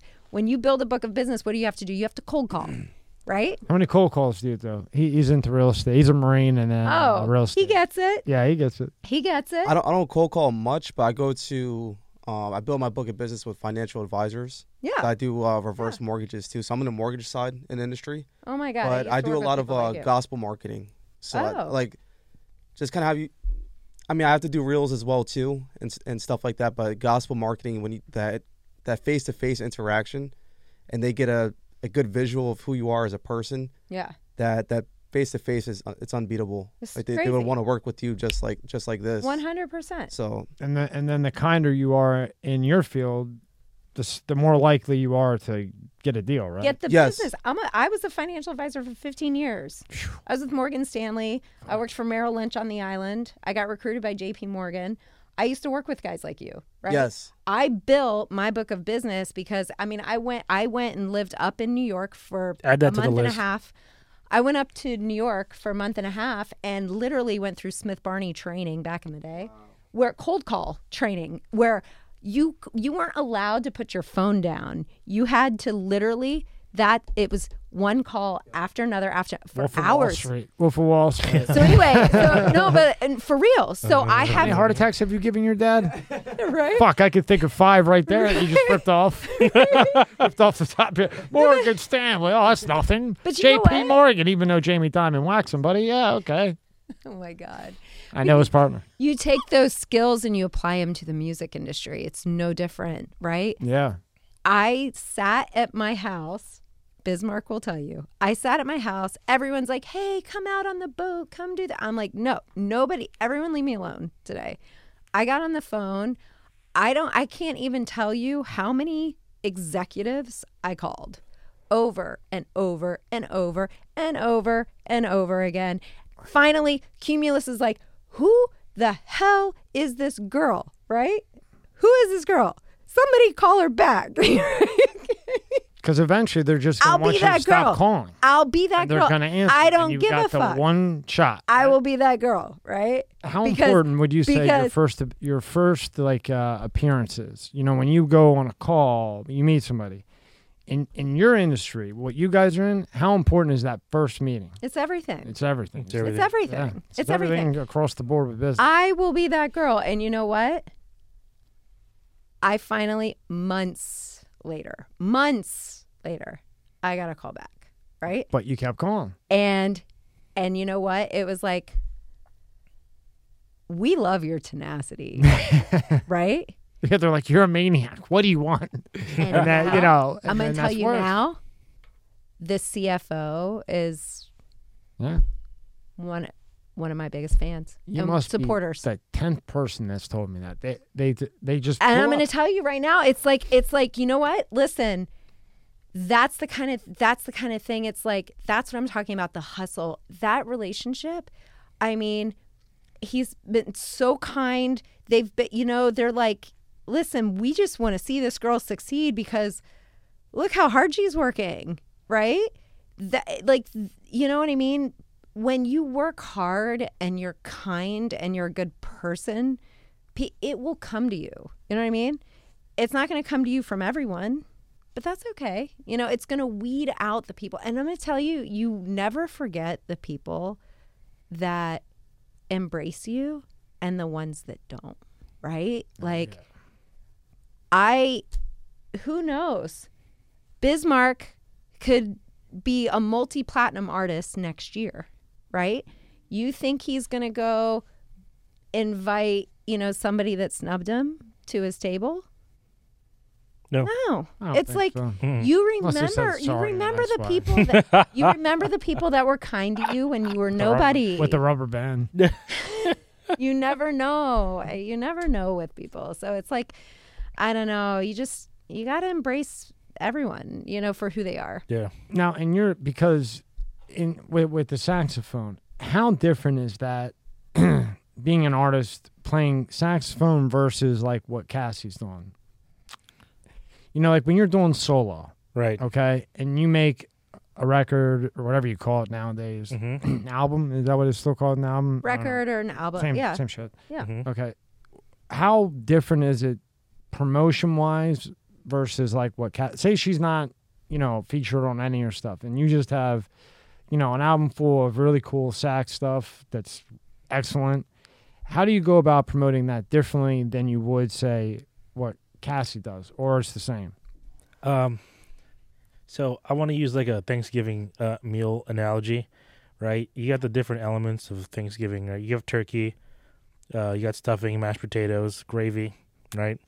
So I am Sorry, I can't give it straight. It's always food. I'm So, sorry. So Good uh, analogy though, because It is a you very eat the good you, you eat the you eat the turkey. You, He the knows mac- I'm- you put on the Lions game and watch them lose. You know? Yeah. This happens every time we do a podcast. so yeah um ultimately you know i'm the turkey is such a big part of the meal Right. right So what's the turkey in, in in the music world it's, Yeah. that's the producer maybe the backbone of what's going on right it's the features what thanksgiving is known for okay? it's the foundation now let's stop at the producer because I know you know. So explain from the outside because you're not a producer, right? Mm-mm. What what is a producer? A producer somebody that could create a track from its foundation. So from my angle right um so you have a song it's got different layers to it. It's got a piano it's got a bass part. All these things are working together into one like track one beautiful sound right? And as a soloist as a, somebody that likes to be featured i try to find my place in that and so where the art comes into view is I'm not there to necessarily overshine, but find my place in that to enhance what's already there. Add to. So I look at I sell myself like Uh, I would sell myself as chocolate cake. Here we go again, more food. All right, so chocolate cake Always is food. great, but what is chocolate cake without icing? sucks. I'm the icing. I eat the I eat the middle of the Oreo first. Do There you you? go. Uh, no, it depends what day. It depends what mood I'm in. Yeah. I mean, sometimes I like to bite it, and then sometimes like, But there's nothing better than taking it apart and licking it. Right? yeah, I can take it apart and lick it. It's not bad. It's a good idea. That's the best part. I a good part. can't. I can't. I can't. But good, no, good analogy. Really. It's a very good analogy. So like I mean, I, if I weave my way back to the turkey, um, the stuffing, I think stuffing is a big part of what identifies. It may not be the main course, but it typifies a Thanksgiving dinner. So you think Thanksgiving dinner. So as a soloist, a good soloist is, and what I've sh- like strove to do as a as sax player, my goal is to play a solo on a track that's remembered forever. And I don't have to do too much. I just have to do the right thing, right amount of gravy, you know, the right amount of mixture in my cocktail. That's like, mm, I barely taste the alcohol. You know what I mean? So it's like it's that it's that like it- it's it, that's that's real art. It's like you don't have to scream that you're art. You like you're just absorbed. Like wow, What are the red things we eat during Thanksgiving? Those little cr- Cranberries. cranberries. Oh, yeah. So like the cranberries would be like the topper where okay, you got the turkey, you got Mhm. the filling, but you need the cranberries Oh. too for it to be that one. there right? you go. Does that go the same in your genre line? Yeah, yeah. I mean, well, I mean, to piggyback on what he's saying, you know, on this particular record, it didn't have a saxophone on it. I I never initially I- Envision it. Uh, kind of. that. You know, I actually this record was something I had produced for somebody else, and then I I you know terminated that that deal. It you know it whatever. We went our separate ways, and I, I wasn't going to do anything with the song, but I wanted. It all started with me just wanting to bring him in on something, right? Because he's a good person. I do peep. I do business with people that I like. Forget him being a good person. The guy can crush it on that. He can crush it, of course, one I don't care if he's percent, a right? jerk. I'd pay him. like, you know what I mean? Just- obviously obviously He's but that my good, but my point is is i didn't i didn't bring him on the record j- you know j- i brought him on the record for everything but on the record it's it adds there in the bridge specifically it just adds like it, you know it catches you it's it's just such a cool like you said, he enhances. he enhances the record. Yeah, absolutely. And it just, you know, it was one of these things where I just I was like Bismarck, you know, do your thing. Like clean slate. Like I don't I didn't want him to feel boxed in. I didn't I didn't bring Bismarck on as a sax player. I brought him on the record as an artist, right? I gave him the autonomy to create his own melody to it. So now when he Zero does in. that, does he send you say ten minutes of material and then you cut what you like and then you put that within the So so we went into the studio together. Yeah, an amazing studio. Awesome. That's the best way to do it. Yeah, yeah, yeah. I yeah, I brought him I brought him in this actually we we went into this studio. We went into two different studios. We did. We went into two different studios. Um shout out to Criteria though. They're they're my favorite. Um but we went down there because I, I just, you know, I wanted, I wanted him to be on like the best mic, and we actually, I've, you know, we used my favorite microphone that I'm, you know, saving for the, What's your favorite microphone? the vintage I just got Telefunken. goosebumps. yeah, the Telefunken U47, vintage though. The Like- vintage one. Yeah, the the original vintage. My That's what Frank Sinatra sang on. Yeah. I mean, come on. Yeah, man, that's that, that's forever. It Frank has Sinatra, the, that man's the forever. warmest Forever. sound. It he is could do beautiful. it, no matter what he did. It Mhm. does. It's beautiful. yeah. So, you know what I mean? Um, but we went into the studio and then, you know, I I mean, he'll tell you, I just we let it run, you know, and we I don't even know how many takes we did. And I just said, Bismarck, do your thing. Whatever you want to do with it. And then obviously I took it back and I I edit it. You know, I do all the edits, right? So I picked you know his best parts you know and kind of placed it where i where i envision it in being the most powerful i guess in the song so Where it would en- enhance it the most, right? yeah yeah yeah yeah yeah Now, what's the difference between an engineer and a producer? Sounds the same to me. yeah i mean Engineers kind of refine the process. They're technicalists on in the in the process of, I guess you could say, getting a song out or getting a song ready to, uh, you know, be released. Like, does the engineer I can- I handle the sonic, like in the in the ear? Is that the engineer? well I, I was going to say i can answer that for you so i mean the the producer is the producer is creating the beat right the music right that's creating the song and then the producer when they're done doing what they're creating the song have you ever have you ever heard somebody like produce something in their bedroom Yeah.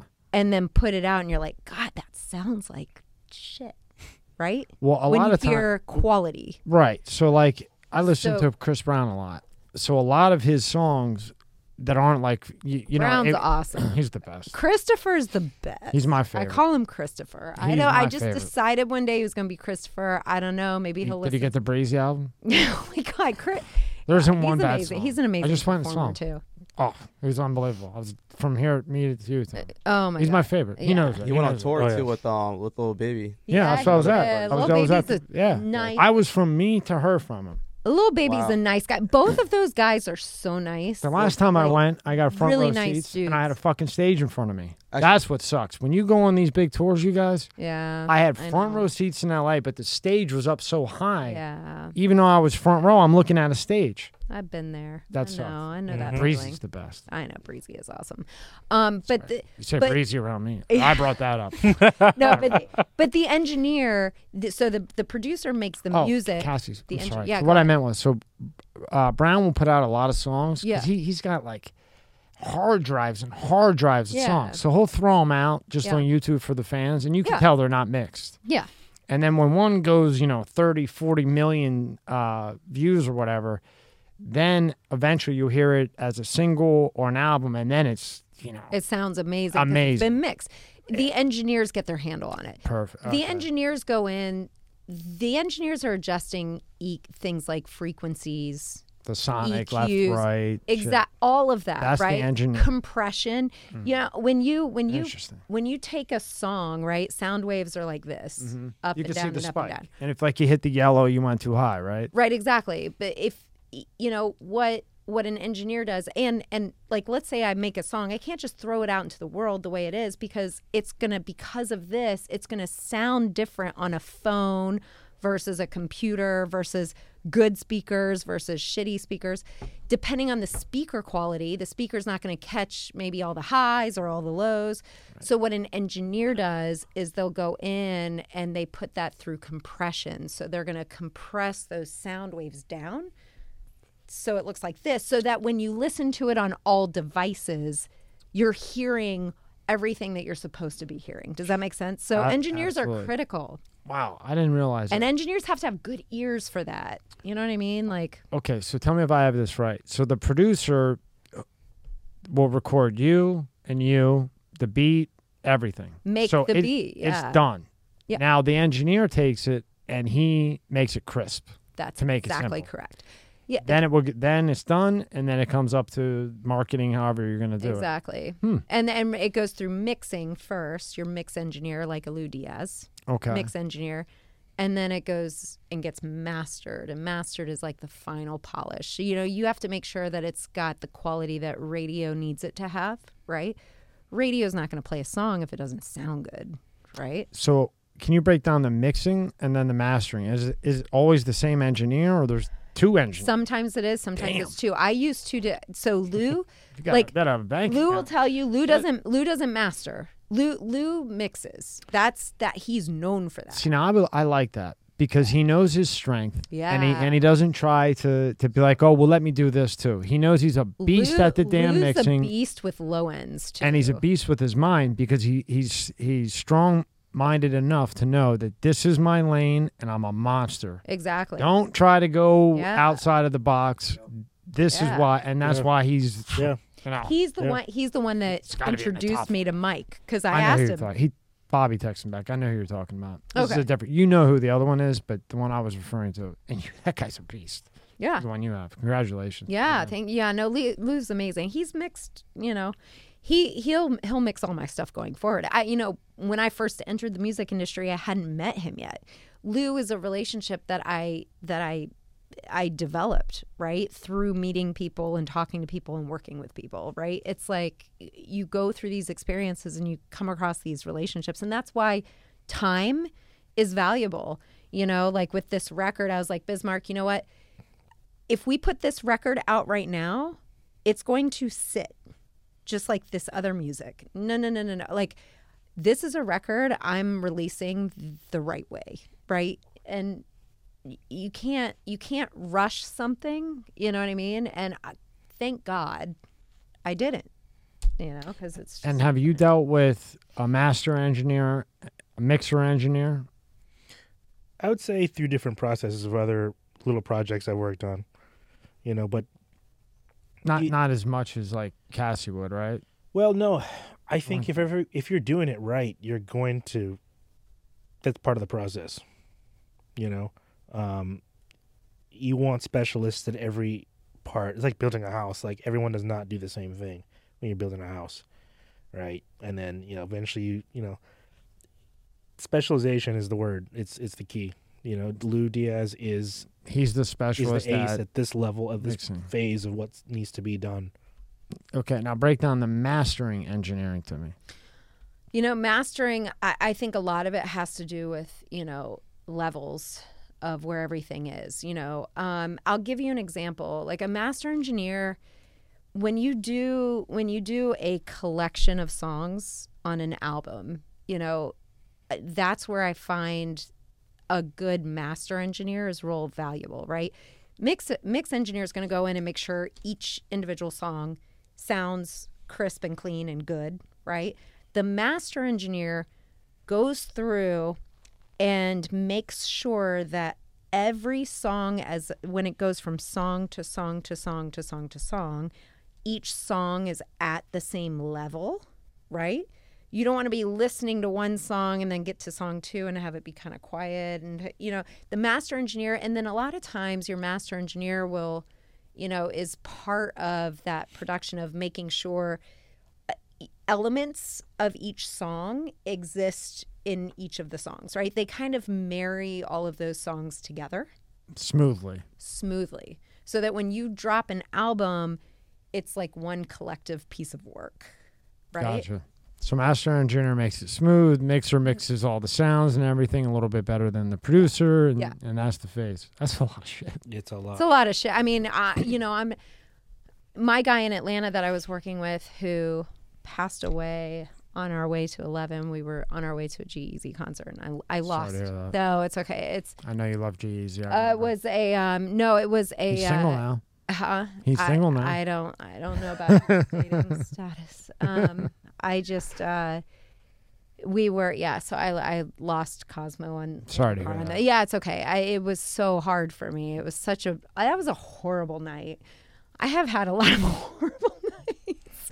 Anyway, but um, he he did both. He mixed and mastered. Um, he was a very talented guy. You know, obviously not at the level of a Lou and a Mike, but he was he was very good at what he did. You know, and that's who I used before I met Lou.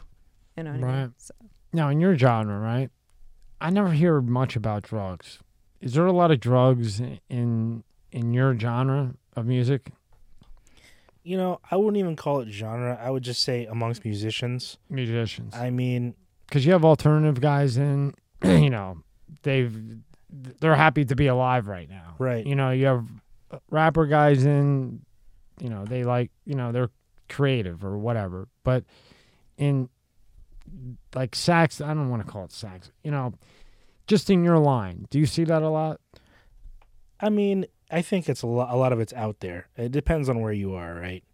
If it's a party, I mean, there's a lot going down. But you know, your decision, you know, as to how much of it you want to take part of is up to you. You know, there's you. You want to maintain as an artist, you want to maintain clarity as much as possible.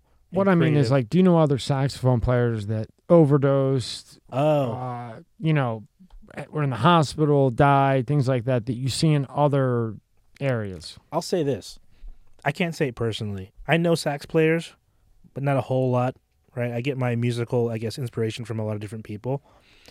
I will say, like, if you look at some of the golden era of saxophone, Charlie Parker, um, Dexter Gordon, um, if you really do your research, really get into it, there was a lot of drug use going on in that time. Even though, like, they want to pick the picture of it being rosy and like happy land, uh, you know, here I got my shirt tucked in in my tie. That's let's why go I asked you. Yeah, Yeah. that's why I was really curious to know. so it turns out um i think heroin was big back in the, th those times charlie parker overdosed on heroin like a lot of sax players like from this golden supposedly clean era of time that just looks so happy christmas time around the fire these guys are doing things that you wouldn't expect but they don't like history books don't really highlight drug use in that time so it's not an association right Well, the government wasn't making money off of it, so.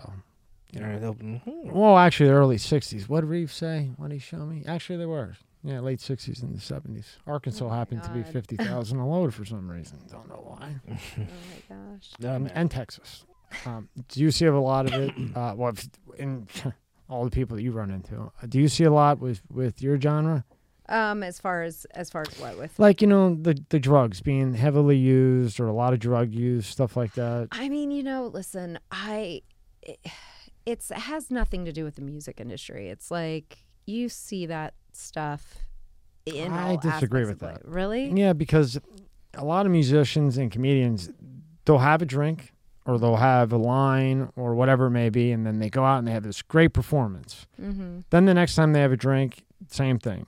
Then that one drink isn't enough. Now they need two or two lines. Yeah. And then next thing you know, they feel like they have to do it to be able to perform. I think a lot of it, you know, listen, it's not Like people that would never do drugs. it's not you know it's not an easy career. This industry is you know you have to be able to endure like night after night after night after night. You know what i mean? And a lot of that i think is conditioning yourself.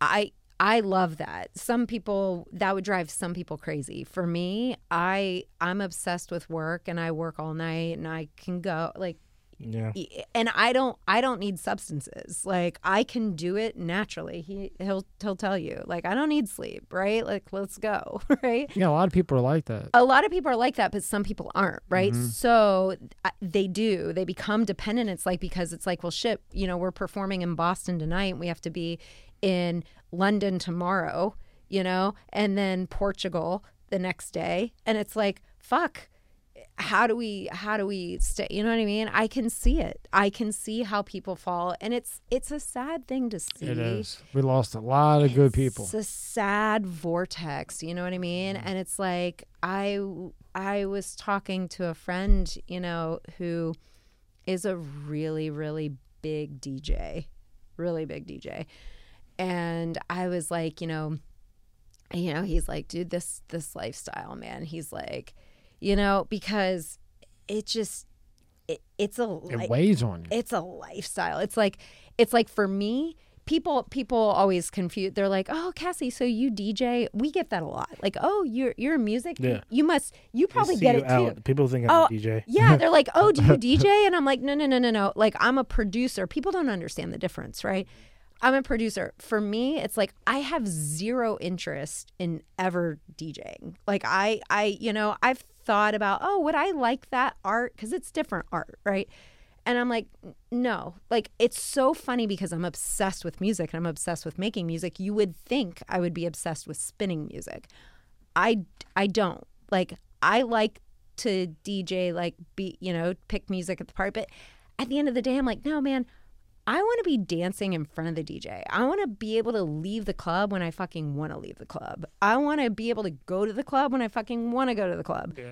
I want to be able to enjoy the fucking party. I don't want to be standing there working the party. Right. Like and then God forbid you're good. You're there five days a week. you're there five days a week, and I know that it's like it, and it's a fucking lifestyle, man. It's like you're DJ, you know, and it's like, and I mean that's what you have to do. Like once you fall into that, it's like it's like that's that's how you make your money. You got to say to yourself, "This is the life I've chosen." You got to This accept is it. yeah, like okay, right I'm now. just I'm just gonna DJ, right? And I've it's like it takes away, like it, it puts you, it throws you on a whole different schedule. I feel like, and then it's like, I don't know, man. It's it's just it's just not a lifestyle that I want, right? Um, I forget what the question was. it was just about drugs, but you oh, know, drugs. Yeah, yeah, yeah, and, yeah, and going yeah. back to, to you, I would think um, in the indie field, hmm I would imagine that the drug use would be extremely much lower than someone that's signed to a label label.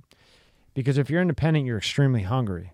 Yeah, I would think. yeah. If, if you're really taking it seriously, you're hungry as When can you're be. investing your own money, investing your own so money. you don't have the. I mean, it's like you can put your money in music or you can put your money in drugs. Right. So you can risk all that money you spent being an independent artist, paying for yourself, Right. and go do whatever. And next thing you know, who knows? It's all over. Yeah. Or you say, let me get big where I can go fuck up and I'll still get another record deal. Yeah. You know what I mean? Yeah.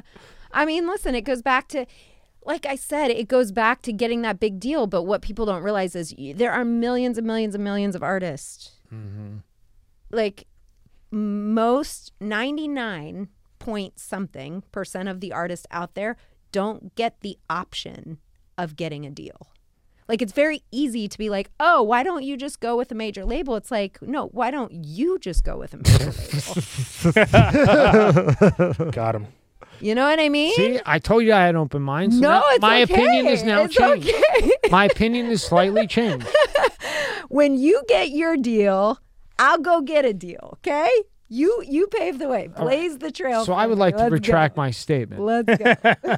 I'd like to retract my statement. And I think that if you can get in front of a label, Yeah. that you should take that 360 for a year or two and then go independent. I mean, yeah. if you, know. can't, go to Cassie. Yeah, but here's the deal. That's what I'm serious. Here's the deal. my- What are the what are the chances of them do, saying a year or two? That's exa- I was gonna. I've been thinking that too. One to two years is generous. I was about Lawyer. to say, man, I, Yeah, I've you need to never go on. even heard of one or two years. Uh, now, hopefully there, hopefully there's some big names out there that'll tell me differently. Mike Giletti, But lawyer. it's more like five years, seven or ten. You know Yeah, what I you mean? just, you just got to get a lawyer that, that can negotiate. You know what I mean? And you, You- might not get that you do, universal but- label or whatever. Yeah, but you think? I mean, listen, these labels have their own their own legal team too, and their their legal teams are pretty strong. Even if it's three years. Even if, I wouldn't go fat. I wouldn't go more than three. I mean, but- when you get that three year deal, you Yeah. you come and tell me. I'll- okay? all right. You tell me how good it is, Again- and then I'll go get Again, one, this is a guy sitting over here who does not talk to labels, who cannot sing to save his life. I can dance though. I'm gonna get my deal when Tommy gets here. So, okay, don't EK, listen to hold him anything I'm that. fucking saying. I'm- Hold him, hold him to that. You know what do I know? I'm I'll hold Tommy to it. I'm just taking. I'm. I'm just interested. I'll I'm fucking I'm kill you. I'm get truly to- interested. If you get signed to a label, I'll kill my indie artist deal. We'll pull the record down. listen. There you go. Listen to me. Ooh-wee. Yeah. Okay. Fine. You sing or you sing. I don't know if you can sing, and I'll say it's me. And it's my high pitched vocals, like Usher did in one of those albums where he was real high pitched. Remember? You know what I'm talking? I know you know what I'm talking about. You know, remember that one album was real high pitched? I love Usher. Usher. It was good though, but uh, remember it was really high pitched, like it, like it was all like really I don't high. I don't know. Okay. Usher's amazing. I'm gonna tell you, Okay. his his son went to preschool with my daughter. Like the, he is the nicest. You have the craziest life. yeah, no, I remember that one from, from the last. Wasn't he like your neighbor, true. or they walked your dog or some yeah. shit? No, he wasn't. he wasn't walking the- no, but he was my neighbor. He was my neighbor. I know you had a dog. Roswell, Georgia. Did he have a dog? Usher. Did you have a get dog? Did Did you I have a dog? I don't know if he had a dog. No. Did you have a dog? Usher and I aren't friends. We're not friends, but we did meet once. That's we pretty did- cool. We did meet. We did meet at preschool. yes, we did. He used to go to Donuts for Dads. He's a he's a good guy. I He's know, a good dude. I, I heard. I never heard one bad thing about him. no, no, he's a good guy. I one. So okay, so that's my new opinion. But then again, I'm not the artist, so I don't know. I'm just throwing things together and just I'm interested. I'm interested to know. So now you do the independent, you go to a label, you start all this. How's all that going, and, and what's your part in it? Are you part of it, or just kind of guiding, or or how's the whole more label setup thing going? So right now, more music is very new, right? Um, Bismarck and I have discussed like what he's interested in doing. Like I think you know, taking his own piece, right? Um, and kind of running with. We've talked about building some things together, but the reality is, is I, I can't put the cart before the horse. You know what I mean? So I I have no investors in my label. I have self funded everything. And my IP, my trademarks, my everything, right? So my music, the videos, all of that, right? Um so the reality is is we're just not at the point where it makes sense for me to pay him enough to do what he you know what I mean? Yeah, it has to make sense. Yeah, yeah, yeah, yeah, yeah. But um, but I mean, I think we've talked about like we have some we have some really Good things take time. We Yeah, have we have some everything. really good things in the work. We have some huge fucking things. I'm just gonna call a spade a spade. We have some really big things in the works. Bismarck and I have a, one thing we do. We have a lot of really good friends that can help make shit happen very fast. So Well, that's all you need. You need we're very friends we're very in the right blessed. places, right? We're very blessed with that. I want to say uh, Frank Sinatra sung this song called "What a Difference a Day Makes." Uh, I always think of that phrase in anything, right? Th- With the right people and the right setup, sure. you can be laboring for years, right? But then there's this moment, there's a call, there's a text, there's a That's how it always happens. Dude, it always happens. At least for me, it Yeah. always happens like this. It's, It's like so- shit just isn't moving. It's like what the fuck, and then out of nowhere, Yes. boom, everything just changes overnight. It's so funny. So a multi-platinum artist that I have been you know messaging I've really I really like have admired her for for years, right? And I've been DMing her on Instagram for 7 years. All right, let's take a bet. 7 years. How many times? You, how many? How many times do you think she DM'd? How many? How many messages do you think in seven years? I don't even know what, what was D, DM it. What is that? Is that No, just it's like commenting. Oh yeah, Instagram like commenting on her stories, po- commenting, How many things? sending her messages. And I'm going to tell you something. Seven years later, now that I'm in music, I don't know, we could count, but now that I'm in music, she replied. And she's like, oh my God, I just realized you've been messaging me all these. So I'm going to tell you my point is, up. my point is, Persistence. people will be able to go, wow, you were, you know what I mean? And it makes the connection so much stronger. You know what I mean? How many do you think? Definitely over a hundred. I mean, Hundred. I'm gonna say. No. I'm gonna say. I was gonna go No, into it the wasn't- thousands. No. All right. But, uh, but seven, seven years, is a long I would've time, done- though. No, hell no, not that many. No, it's What's been, the number? What's So the is number? it- Tell me the number.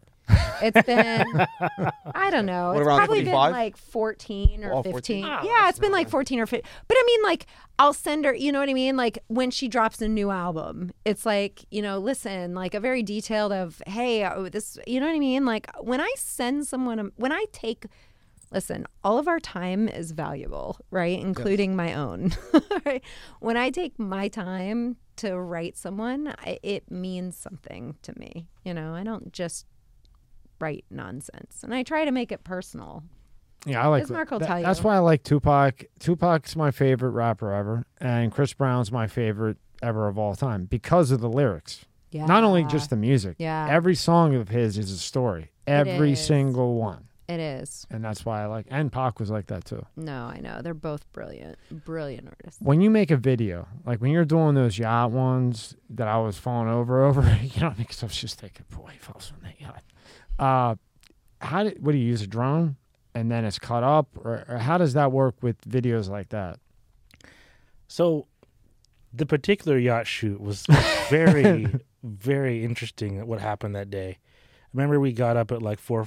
I got up at like four thirty. I was excited. I think I still went out the last night. I might have. But anyway, I was pumped. I got got there, and then I had a guy, a friend of mine, that um, I told him to come along and, and bring your bring your drone, bring your camera. I showed up, and someone else had brought someone too. So I ended up getting footage from two different people. You know, um, so that you know, he's just really talented. So that that one yacht shoot, I guess you could call it a music promo. I wouldn't call it a music video, but more of a promo for one song that was a couple years back. So that kind of came together very organically in the most uh, probably pretty interesting way. Like all the players that day, people who showed up, I sent out a bunch of texts like, "Hey, you wanna you wanna come?" And then someone else invited a lot of girls, and then I invited girls, and then we we were all there, um, you know. And one the other drone guy came up from Miami. Oh. There's a lot of like weird last minute Avenger assemble. So it was Start- like it was one of those days. It was one of those days, and then like it, it- that was crazy because we didn't even like the best shoot, like the best moments came from like moments I was unexpecting. Like we were planning to go out to the ocean, get a certain angle, and all this, but some of the best shots came for when we just started, and you know it, it ended up working out really well. And it's having a good editor to kind of wheel it all together makes everything too. When you do something like that, and Yeah. you kind of have in your head what you're gonna do, Mm-hmm. right? You know, sax, everything else. You, you, you know, the tunes you're gonna play, whatever, and then it switches. They want something else, or for whatever reason, is that really hard to make that adjustment on spot? I respectfully, I want to say I, that I had total say over everything that happened pretty much that day. It was a unique collaboration. I mean, in general, not, not general? necessarily just that day, just Oh. in general. Yeah. Um, I'm proud to say it's it, it doesn't start out this way, but when you're hired or when you're invited, I would rather say to be to collaborate on something, they want whatever you want to do. It's not the way it starts, right? Sometimes when you when you start out, it's like okay, I've got ABC, like I need you to play these songs, you need to play that, and and that's it, and then you're done. Like, but being appreciated as an artist, as someone who can contribute like part of you, you know, is important. Um, so like those are the kind of things that are happening now, which I'm grateful for. You know, Where they're kind of just saying, "Hey, Biz, do your thing." you're here, and we, that's what we want. Who was the guy at uh, Wheels, Wings, and Fashion that was working with you? He had a lot of energy. Oh, probably Wayne. Uh, he was good. Yeah. Wayne is uh, Oh, the world-class. trombone. Yeah. Trombone? Yeah, Wayne. Mr. Oh, Perry, God, I- trombone. yeah. I love him. He's Those the two. nicest dude Those- too. those two He's rock the so house. great. You got a lot of energy, boy. It's funny you mentioned him. I was thinking about him earlier in this podcast. Yeah. He's the one that got me to upgrade my Spotify membership to premium about like eight years ago. Did he really? Yep.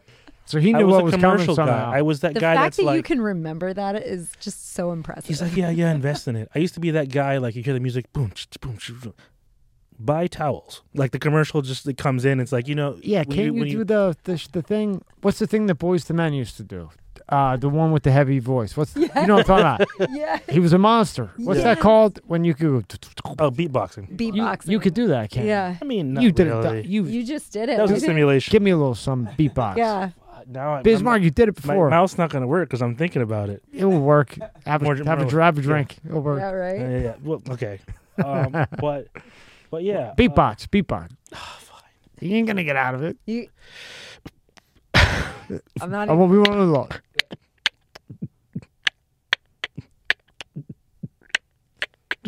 Damn. B on the beat, C in the seat, E in the seat, T in the seat. You think I'll get a label deal? you There think it I'll is. get signed? There it is. You think a label's gonna come for me? I I'm gonna know. lose that Someone- fucking Someone's bet. calling you. Where's your phone? I Where's don't your know. They're phone? definitely not calling- calling for a label deal. That's for damn sure. Maybe for him for his beatbox. we gotta- we gotta get him. Before, we gotta get him before someone else does. Now your music videos. Yeah. How, how are they done? Uh, how- what's the process with that? Yeah, yeah, yeah. I um I like to kind of create I'm I'm kind of a nerd with like this kind of stuff, but I lay I lay out a storyboard. Oh Christ! oh boy! I don't even know if I should admit that. I understand the Scotch. Wait, I really I really do I really do. I if you're going to a chalkboard after this, take that with you. I get this from I get this from so I, I don't even want to say it. I I wrote a children's book. I have a- I have a- That's I have a number nineteen. toy- that's yeah. I have, a, Career I, have a toy, I have a toy. I have a toy company. That, Oh, and a toy I, company. That I, Now that we're I at 20. liquidated. But anyway, but my, my point is, my point is, is I've got a story. we liquidated. One day we're that. gonna have to go We to liquidated that. Bismarck, all her different jobs, and see what the hell they That's are. another episode. Dude, it's that. You We'll know be what? all night. You know what though? But the the toy company was a hobby. All of these were all hobbies. I you have to remember my my career was in wealth management for f- over 15 years, right? So I mean, I was at one firm for over a decade, right? Like I'm, not- I'm, I'm impressed. I'm no, not I'm like, just saying. you know, I'm like, damn. It sounds like I'm like uh, all over the place. No, no, no. no, Like I, I'm like, I, damn. I have my fucking ducks in a row. I swear to God. Uh, yeah. Um, but no, I I lay out I lay out a storyboard for you know kind of the the different scenes and what I want. Um, I can't knock him. My best engineer who got me the job with the breakers, I offered him AutoCAD a hundred million times, and he wanted that damn pencil and paper and the octagon, like that little circle thing. Mm-hmm. And I'd see him in the office for hours, and I'd be like, are you serious? "Yeah," I'd be like, That's funny. uh, "Jorge, look, bro, we could do this all on a computer." No, no, I don't trust that technology. He built Miami University. He was a structural engineer for. Miami University. Got him on Craigslist. Wanted to, he used to work ten hour days, you know, building stuff. He retired. Well, his wife and him, they're not used to being together, ten, you know, all day and all night. yeah. So I would go on Craigslist and look for older guys that had good uh, portfolios. And I just thought in the back of my head, if this guy's that good, he probably worked 10, 12 hour days. Now he's at home with his wife all day and she's at home with him. Yeah. Now, now they're really getting to know each other. Mm-hmm. I He probably wants out a little bit once in a while. and, and it worked out great. But no, it really did. They were all, everybody but one guy So was funny. retired. Right. That's crazy. And the wife couldn't wait for him to go. She even she one time he'd come in or one of them would come in and I haven't got a lunch packed in twenty years. Oh she my had the fucking that's lunch packed the day before. oh my god. Honestly, I'm not I'm not playing around. It's that's funny. too funny. But going back to what you were saying, he was the best, and he was the only one that could fix that Italian restaurant over there. The column, the thing was falling, Yeah. and he spent months with that damn thing. And I'm like, bro, we got other jobs. No, I'm almost done. Yeah, you're almost done. You've been almost done for three months. Oh my god. I'm Well. I'm, I'm getting not billed, like you that. fucker. I work I work fast. I, that's the other thing. Like I do a lot, but I like to I like to make shit happen fast. Bismarck will tell you. Like I don't like shortest shortest. His eyes time just went from- into the, his eyes just went. You B. said fast, and his eyes just went back here. Well, like I mean, I I set goals for myself with music, and I've Oh. hit them so far. You know what I mean? Like Is she I'm like. fast? Yeah. Oh, I was a week. Yeah. Okay, apart from releasing this, but my point Well, is, is that's like the biggest fucking part. my I'm just joking. my Spotify was like, you know, I want to hit hundred thousand streams by X, and I did it. Listen, right? your numbers I want to hit. I like. I'm hitting my. saw. I'm hitting my numbers. Like I. I'm, I'm hitting my fans. you. You know what I mean? Like I just, you know, um, I'm strategic about things. Here's the other thing. I'm not going to dump a bunch of money into a record that's just going to sit, right? So I'm going to build the the environment around it that is going to allow me the biggest bang for my buck, Right, right? because all the capital that you put in. it's very easy when you're not Yeah. investing your own money to be like, hey, why can't we drop there? It's like, well, yeah. you know what I mean? Yeah, you it's know I'm not just- your investment, right? It's you know, a- I'm it's- just joking. yeah, yeah, yeah. No, no, no. It's fine. But it's um I think with like um you know, with with working I it's just I just like to work fast. But with a video, I'll do a storyboard in like a day, right?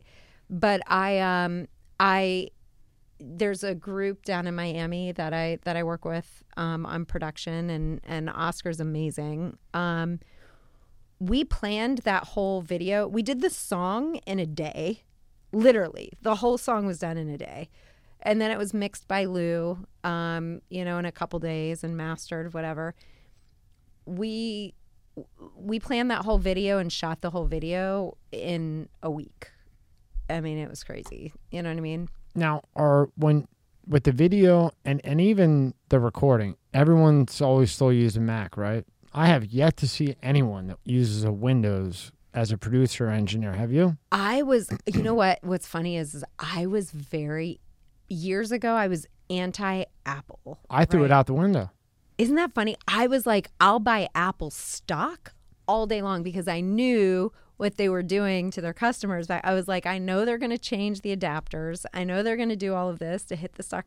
I'm like, listen, I'm going to buy their stock all day. I've had their stock for years, right? Lucky Who doesn't, right? Yeah. Me. Stock is fucking An idiot. killing it. The stock An is idiot killing sitting it, over here. right? Yeah. right but um and, and that's been that's been invested but the uh you know it got to a point where it was like fuck you you, have, to. you have to You have to. you guys did the same thing right It's I, like- I, I like BlackBerry because I was always into business of some way, Yeah, and I like yeah. that feeling of a keyboard. And before that, I liked the two way Nextel. Remember those? You could Yeah. go. That was the shit. If you had the two way, Yeah. you know.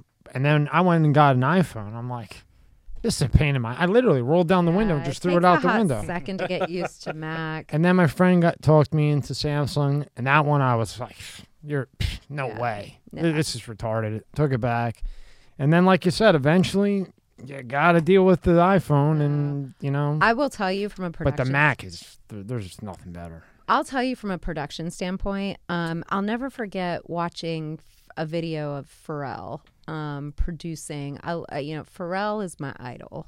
He's my idol, right?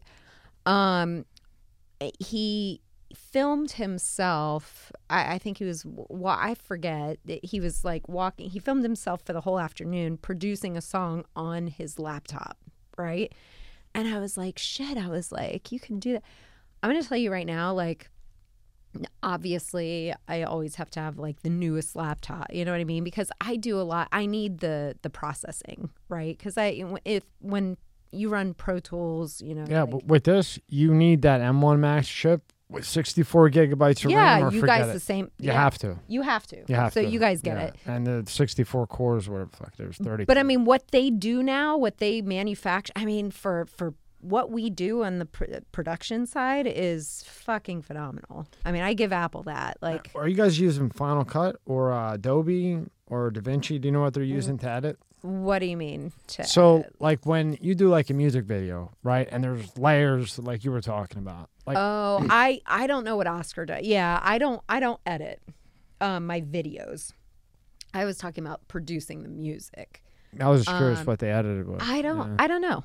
I don't know. I'd have to ask him. Seems to be a does. lot, mostly with the music videos, Adobe, Oh, Adobe really? Premiere. Yeah, Final Cut was really good, but uh, it's just they fucked it up.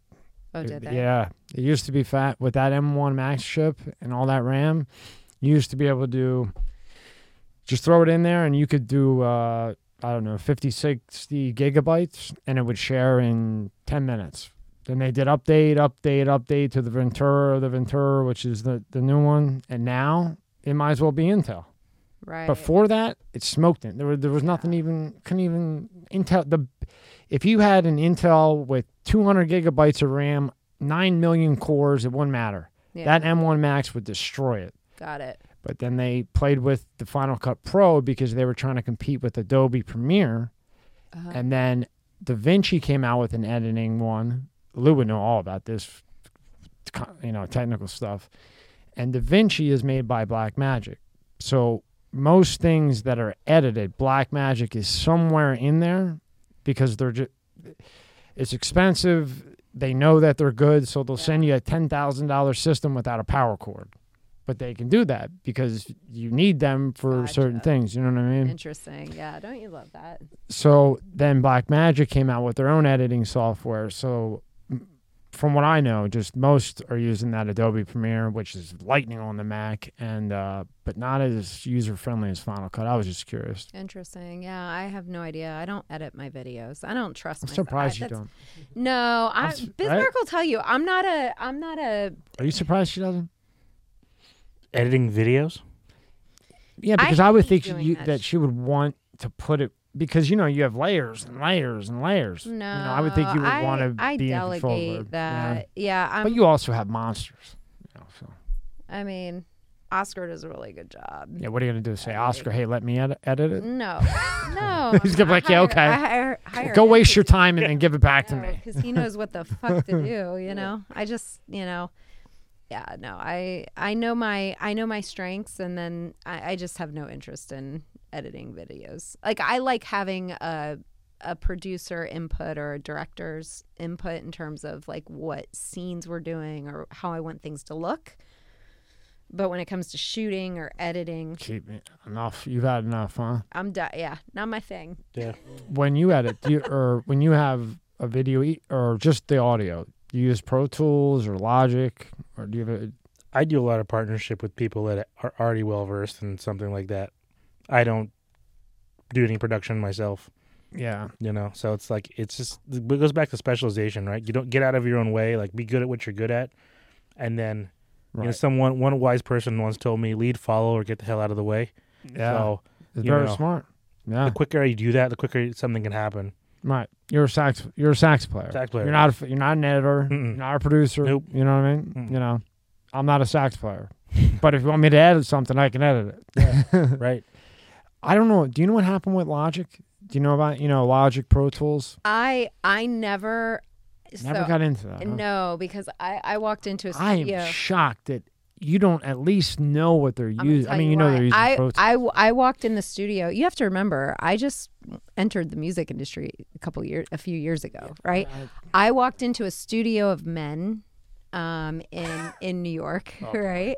And I walked in, and I was there to learn, right? And and I'm talking like you have a girl walking into the studio day one of being in the music industry.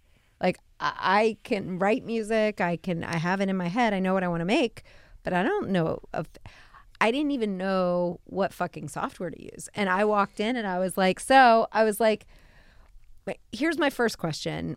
I want to make my own music, so where the fuck do I start? okay, imagine walk imagine a girl walking into a room full of men who have been doing this for decades, right? Mm-hmm. Or whatever. And they all looked at me and they're like, "Well, you know, you you could what we use is real advanced. See, they don't know me. Right, They're like right. what what we use is real advanced. You know, I mean, we use Pro Tools, but um, but you know, we could start you it, like I, my suggestion. Because they didn't fucking take me seriously. Uh, my suggestion is, you know, like maybe a, a Logic or something. Get yourself a Logic, or and I was like, no, no, no. Listen, okay. Logic is just as hard as Pro You Tools. you you- so you guys work with Pro Tools. Is that Hmm. what all the studios work with? And they're like, yeah, but I mean, that's those are like the professional producers. And I was like, all right, well then, you know what? Only Pro Tools it is. Done. that was the end of that. So I never even I never even looked at Logic when I heard that because I was like, you know what? If I'm here to play, I'm fucking here to play. That's funny. That's funny because when Here to play. when Scott the I'm here to engineer when Scott the engineer from Howard Stern started uh, filling in when he could in the back, he's like, "Where's Pro Tools?" Because that's all he used the entire time That's with all I've Stern. ever- the I- day it came out, that's when Stern. I don't used know it. a damn thing about Logic. I, it's complicated. I, I think they're both equally as hard to to learn. Pro Tools is Pro Tools amazing. way I better. fucking love Pro Way better, a thousand times better. Really, I love Pro Tools. Yeah, I mean, I don't need it for this stuff, but you guys do, you know. But Yeah. he's like, "Where's Pro Tools?" I'm like, "Buddy, it's just it's a podcast from uh, Howard Stern." and then he looks at it, he looks at that shit, and he's like, "Oh boy," you know, you know. But yeah, Pro Pro Tools seems to be the one. Yeah, Did either of you get COVID? Yeah, I did. You both got In it. the- Oh, yeah.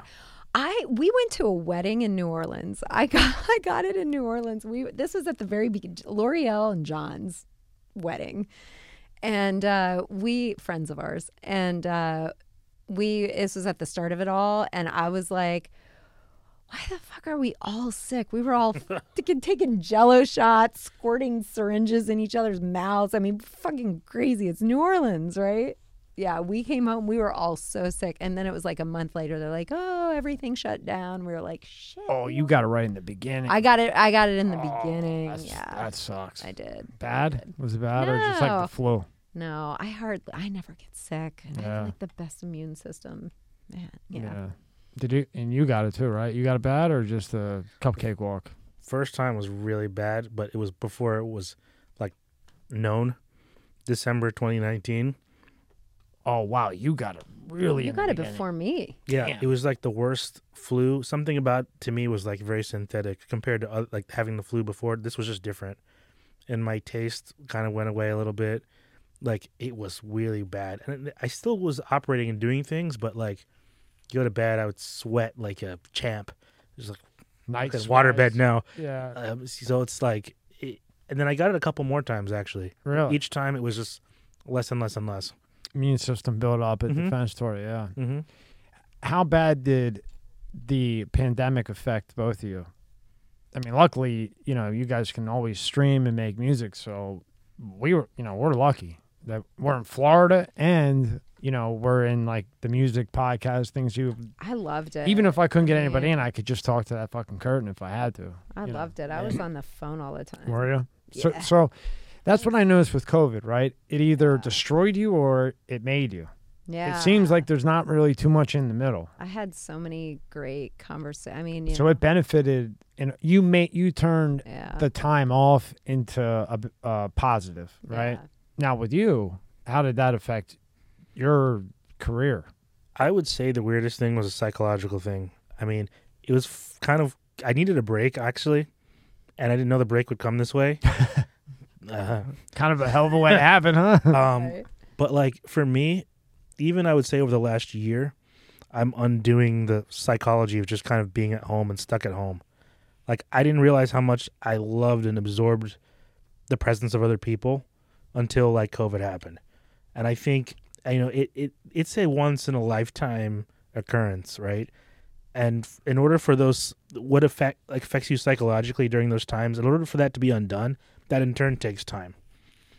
So it's it's it's one of those things like I think the weirdest thing for me was just the absence of people and the absence of like societal just gathering. Yeah, and like I would go to get even even when it kind of like died out when it wasn't really that big a deal anymore. Mhm. I would go to get like a tire changed, and they'd be like, "We can't get anybody to work. It's three weeks out." I'm like, "It's a tire," and usually it's a friend of mine, and usually it'd be the same day, and he's like, "We I can't get anybody to come in to work." He they only have one mechanic when usually they have ten. It's a big dealership. Yeah. Multiple times I went. Only one mechanic, I'm sorry, because they got so used to being at home. Then they got the check. Then when the check ran out, they just found a way to work from home and never went back to any. That happened to a lot of people and a lot of businesses. There's this one guy I used to play. I well, from time to time I do. I, um, I played at all of his restaurants. Um, one of the ways he adapted is he literally turned his restaurant since he couldn't see anybody. He turned his restaurant into a market. So I like I would, go there and buy like milk and chicken and eggs and these things, and it was pretty interesting. He he definitely he flipped it quickly. He just went, you know.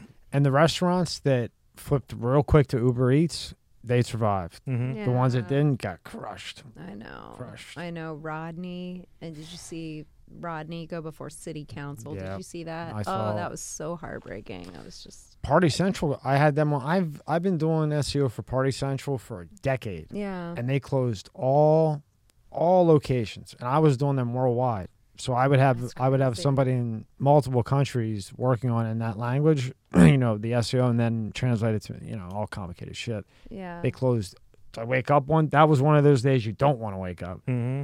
wake up all locations closed boom It's crazy. in the top of the email two weeks later freedom gym in new york it was a gym where like j lo or, or like celebrities would go so they don't get bothered Mhm. you know, fifteen hundred a day or, you know, two hundred thousand, quarter million a year. But, Mhm. you know, so they don't get bothered. Right. Wow.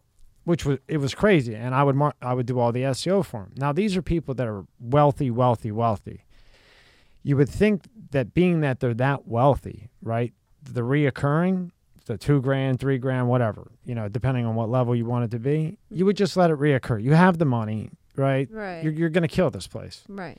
Well, they didn't. They would change the credit card numbers, the debit card numbers, checking accounts, so they couldn't do the reoccurring.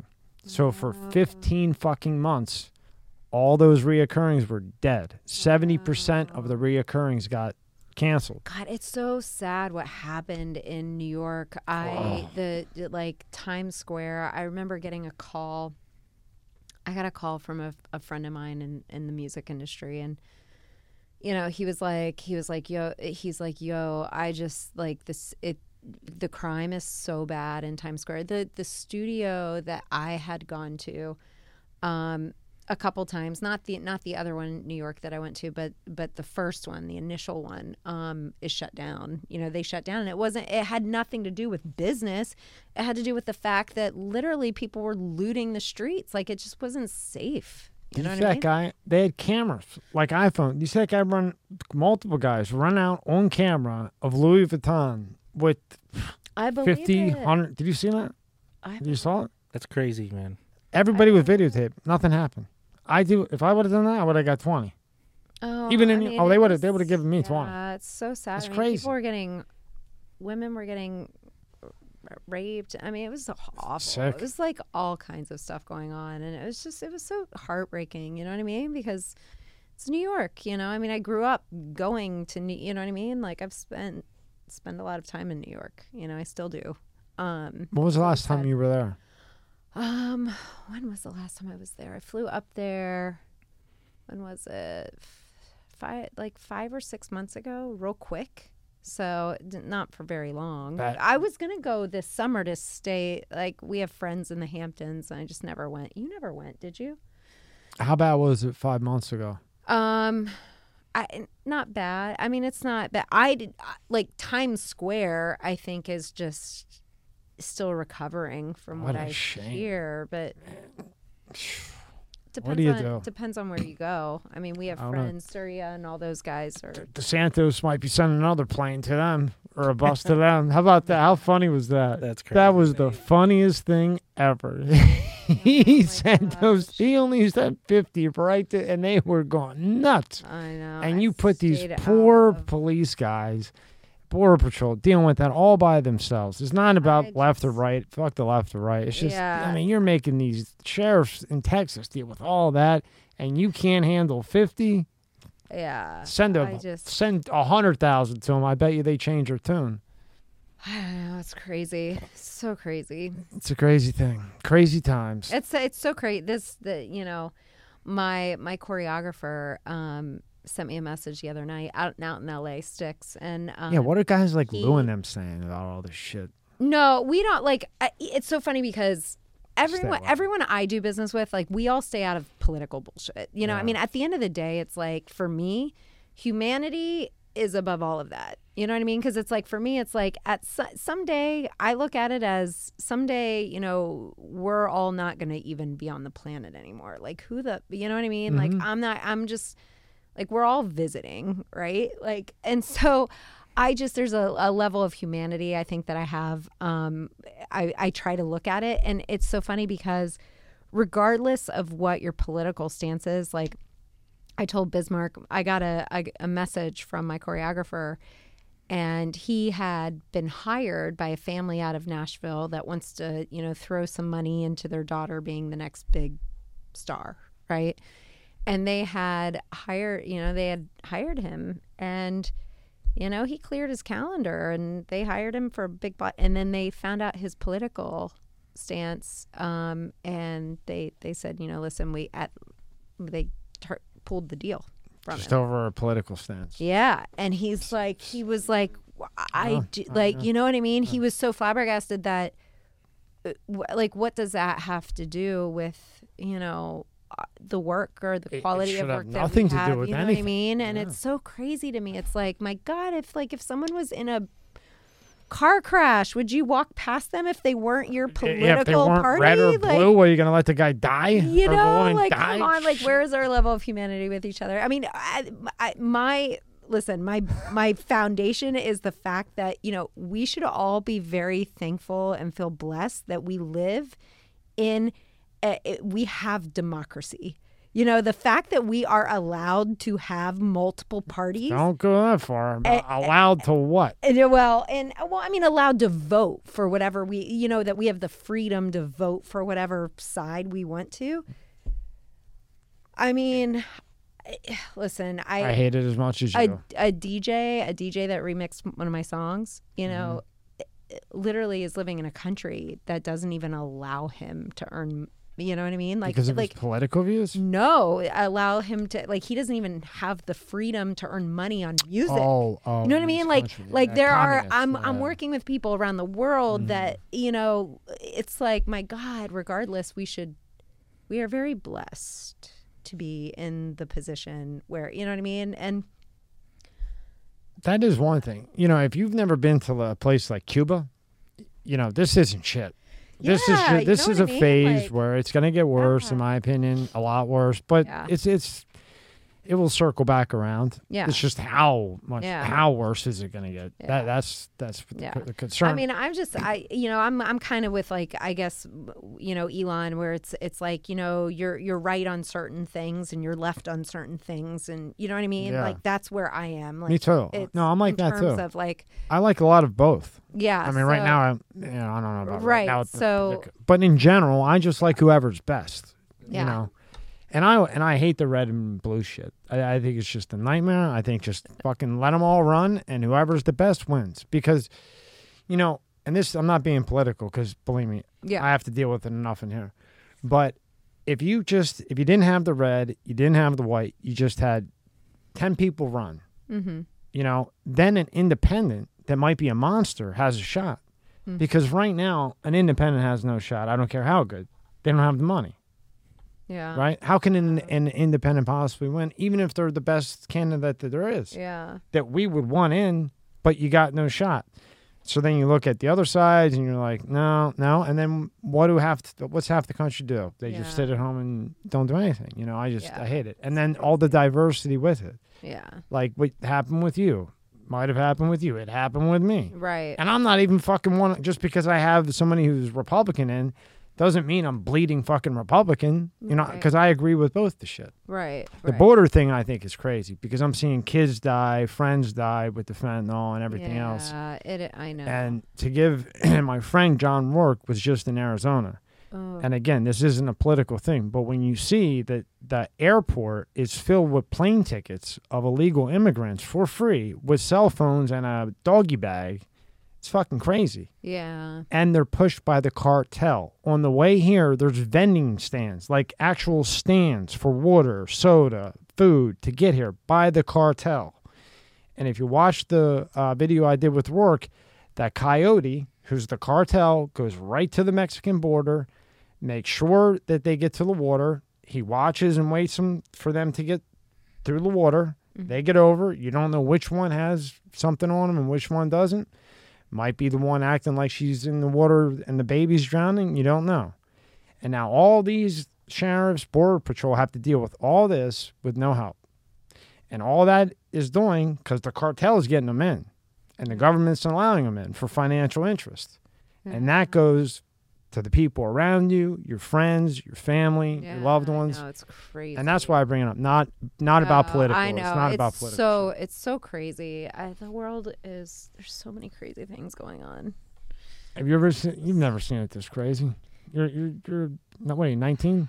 Yeah. you don't have a fucking wrinkle. It's fucking. Nineteen, baby. man. Nineteen. So now for for all the independent artists out there, and, and each of you go that are just struggling and, and they want to give up, what would you say to them? I'd say, I mean, I know I've said a lot about kindness and positivity, but uh, familiarize yourself and be comfortable with, with rejection. I think that's really important. You know, you you got to get to a point. I mean, you don't try to, but life happens, and you have to dig deep. You know, and rejection comes, and it's something you have to deal with. The more you're comfortable with it, if you if you know it's coming, it's easier to deal with. I'll say the worst type of rejection is one you don't see coming. You know, Blindsided, right? like that happened to me. I was I was really into a particular project with a group of a musician, did a lot of time with them, and I figured they would make me a part of something I was anticipating. Like I wouldn't have to ask for it; it would just be like, okay, bring me in, and didn't happen. And so that ended up being a motivator for me to kind of work on my own music.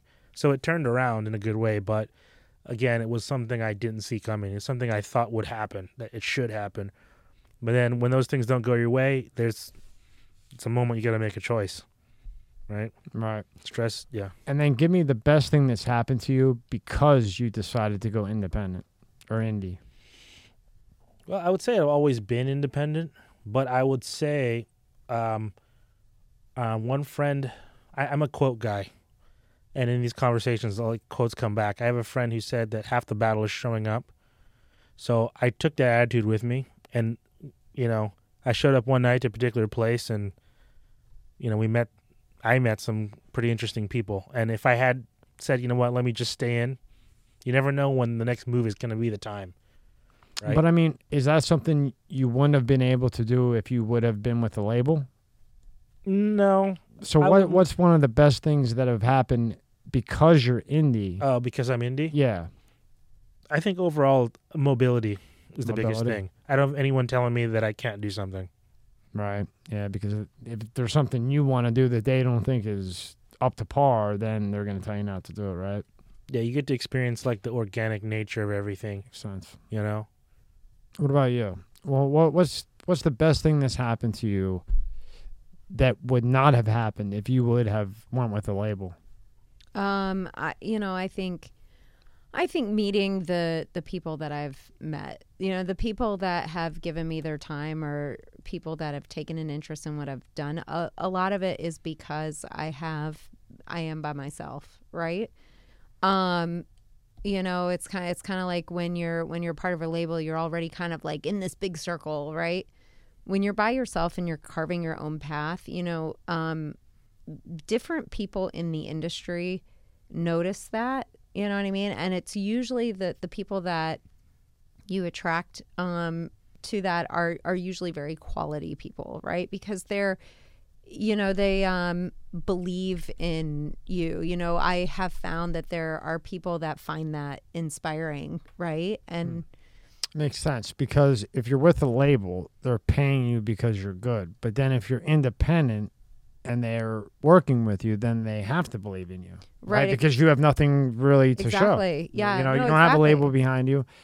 So then I would think, with that being said, then you would have people that are going to work harder for you yeah in a sense, right? Because you were noticed by yourself. yeah You know, I, I can see that. Yeah. Yeah, and I mean, you know, I think I think um, you know, going in line with what Bismarck said, you know, in going independent, like giving people advice, it's like, you know, um, i- i- you know, accept the rejection, like welcome it, you know, just um, it, it's it sucks, it's hard. I've I've gotten it's taken me a year to really. I have a strong shell, right, but it's taken me a year to make it even stronger and it's like you have to you have to remind yourself you know listen this is a huge world. There's millions of people out there you know what i mean? And if these select people don't like me there's millions that that i can still meet you know that i can you know it's it's a big world out there you know? And so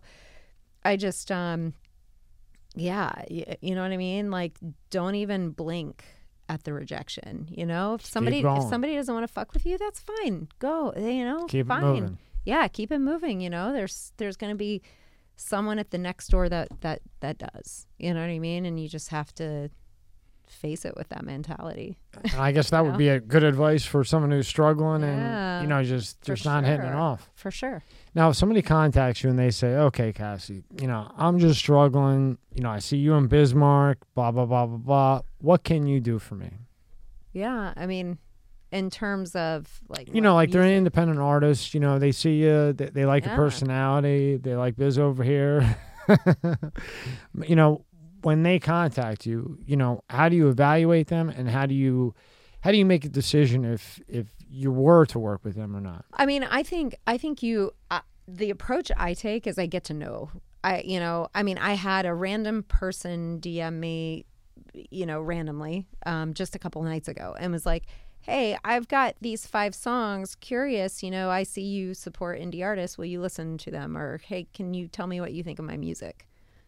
I'll I'll listen to it. Like I I'll do that. You know, I you know do that a lot and a lot of it's just multitasking being able to be that right but um i, I mean i usually get to know someone You know, what are they looking for? What it, what type of artist are they?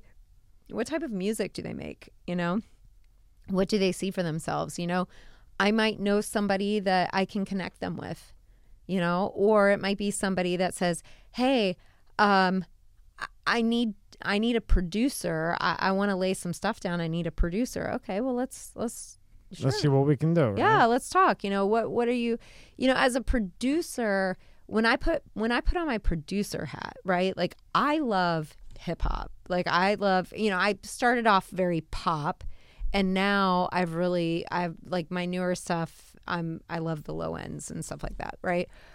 But as a producer, the cool the cool thing about my job is I I enjoy producing different types of shit. I enjoy producing musical scores. I enjoy producing rap music What's a musical score? or like a like a like a soundtrack, like a Okay. film score, film Oh score. yeah. You know what I mean? Like big. you know, I have That's for you. I have a collection of of songs I've produced that I've set aside for film, right? Those aren't, you know what I mean? Like I- enjoy as a producer, it keeps shit interesting for me, right? it doesn't get boring. It doesn't get the boring. Same old thing. Over It doesn't get boring. Yeah. We were we were on the boat, um, Kaiwan. We were on the boat with and and an artist out in Wellington that um, my my friend had actually wanted to introduce me to. He- You know, he's looking to put some music out and he needs a producer. And I was talking to him and I was like, you know, listen, what what type of style? And he's like, you know, I'm into that soulful. And I was like, let me hear, let me play something for me. Let me let me hear it. It legit sounds like Michael Jackson. Like Really? I have never. Ka- his name is Kaiwan. Shout out to Kaiwan. Kaiwan, beautiful voice. I'm talking like one of the prettiest male vocals I have ever heard in my life. And I was like, Kaiwan, you sound just like he's like, I know it's crazy, right? He's like, because he can hit all that high shit that Michael did. Yeah. And I was like, "What kind of music do you want to like? What kind of music do you want to make?" And he's like, "Soul, like soul music, you know." And I'm like, "Dude, I I already like had a song or two produced, saved because I, you know." And I was like, "Let me play you one or two. And he's like, "Oh man," he's like, "Yeah," he's like, "I love that." You know, it's like there you go. Like that's Who can hit the highest note? You think Mariah Carey can hit the highest note, or Celine Dion maybe at her time? Who can hit the highest note? Do you think? Who's up there? Some of them, some of them can belt them out. Alicia Keys, she's pretty. She can go pretty high. wasn't wasn't Mariah Carey known to have like the highest or the biggest range Probably. voice? I mean, feel like it's so much that goes into it. Whitney. maybe Whitney too? Day. Yeah. Whitney was so beautiful. I think it was Mariah. I think you're right, Mariah. But she was also dating the guy that owned the fucking label at Sony, so he could just go like this a little bit. No, I don't No, think so. I'm just joking. No, you can't. You she- can't. she's a beast. No. Yeah, You she- know, those vocal artists, it's like, you know, it's beautiful. Yeah. And you don't see many not playing the music in the background. I know. And I mean, and, and you know, and this is a guy, Kaiwan's a guy. I mean, he's a guy that can literally say, you know, Adele's another one, you know, Adele, the yeah. God, that Oh man. She should have kept pumping that out. that Grammy that Grammy performance that she did Yeah. with just the piano, Yeah. just the piano and the mic She's something. and that her Adele. vocal, man, I, she's beautiful. You know, yeah. And how do you go about picking who you're going to collaborate with? What What is it with you? How do you decide who you're going to collaborate with? Me Yeah. now, my evolved answer to that is My evolved answer is um is called quality of production, right? Clarity of marketability of what they're producing, and legal structure. a what structure? Legal structure. Oh, legal. So So what's that mean? Can you pull up his uh, Instagram? He's got cool shit on there. I definitely say like you He want you want I mean if you're in gonna get into the music business and do something right, you want someone that's doing things right on so many different fronts. Um yeah, so Yeah, I mean it's just beast mode. uh yeah, that was great. Where was this at here? Um, that was on um, South Florida Charters. Um, wonderful, intimate uh, vessel there, and uh, had a great uh, camera woman videoing me, uh, Cassie Moore. So she uh, got a great video there. She does it all. Thank you. Thank you. Thank you. Thank you. That, that's much. about that's about as fancy as. Hey, I'm cool videos as long as I'm taking them of other people. That's good there. I, I'm not. I don't like taking videos of myself. I, this guy's a vibe. He's. He's like, you're not gonna believe where the fuck I am right now. That's my new favorite picture. Remember the last one? I forget a- what the, my last favorite one was. This is my new favorite one. one. Uh, that was epic too. I would make that an album cover, but I So- know nothing about that stuff. So, So the the Faena Hotel is a ridiculous five star hotel in Miami, right? Oh, that's a Faena. Uh, they have a ho- they have a, their own theater, like theater production and everything. So they have Miami, really? yeah. Oh my god. So I It's a were LA. pretty theater too. this wedding rented out the theater for their after party. So set up a DJ where people would act, and they had like all these crazy like Miami Vice looking themes, and that was a screenshot of a video that was taken of me. And I just think it was yeah, I love it. That was a great moment. Am I allowed to ask just hypothetically what you think was dropped on that particular event? I mean, no doubt. I'm going to tell you right now, considering what we spent on one suite at Faena for the week, yeah, I mean, dude, Fina- I thought like, Fina was only in like L.A., New York. Faena's crazy. That- and that then they, they like they like to charge your card twice, and then they're like, "Oh, we'll get that." that I mean, we'll- we'll put it this to way. There are people who do wedding events Yeah. who won't do them say for less than a million dollars, just their fee to be the wedding planner. so Enough said, right? Yeah. those that was the level of people there. yeah. Well, I, I would assume. I so. mean, like, you know, it is Yeah. what it is. Hey, if you have it, live life, hey, we- right? you know, Live life and take a great picture picture of my boy. yeah, right. Congratulations, man. That's a big one. That's a Hey. big gig, boy. Yeah, yeah. And Cassie, we got you. Tell me what you. th- There's the two lovebirds. oh my God, I know. I remember, that's so funny. That's a good picture. This was in uh what did I Oh yeah, no, I just you know, I did that post to kind of spark some some chats with indie artists. Yeah. You know? no, it, it's good for. I, it's and good. Yeah, and we love that. Um Those are some big ass engines on there. I know. You got Ronnie 2K right there. Oh, that was a Do you- are you guys basketball fans? Hell yeah. Yeah. Yeah. Ronnie- Ronnie's Ronnie's the fucking man. Um yeah, Where you at here? just- That's in New York. Is it? Yeah, Hmm. that's New York.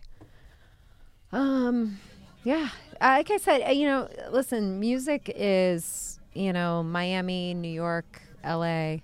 You know, I mean, you find yourself at meetings in those cities pretty often. And then um, that's at eleven. Levin's that was uh, that was the night of my birthday. good place to go for your birthday. Yeah, we had a good. Yeah. That was my birthday, and then we we shot back up to Palm Beach and hung out with friends. This one and was on the funny boat. when I was going through. Oh, The really? Same place. Yeah. I didn't realize I was on there twice. That's funny. As a shout out to my designer on the earrings. Look at that view. That was that was in the Bahamas. It's crazy. Oh my god. Listen, you know the beautiful thing about living here is You're close. we can go to the Bahamas anytime we fucking want. you know. That looks that looks fun there, boy. We had a good time. We had a good time.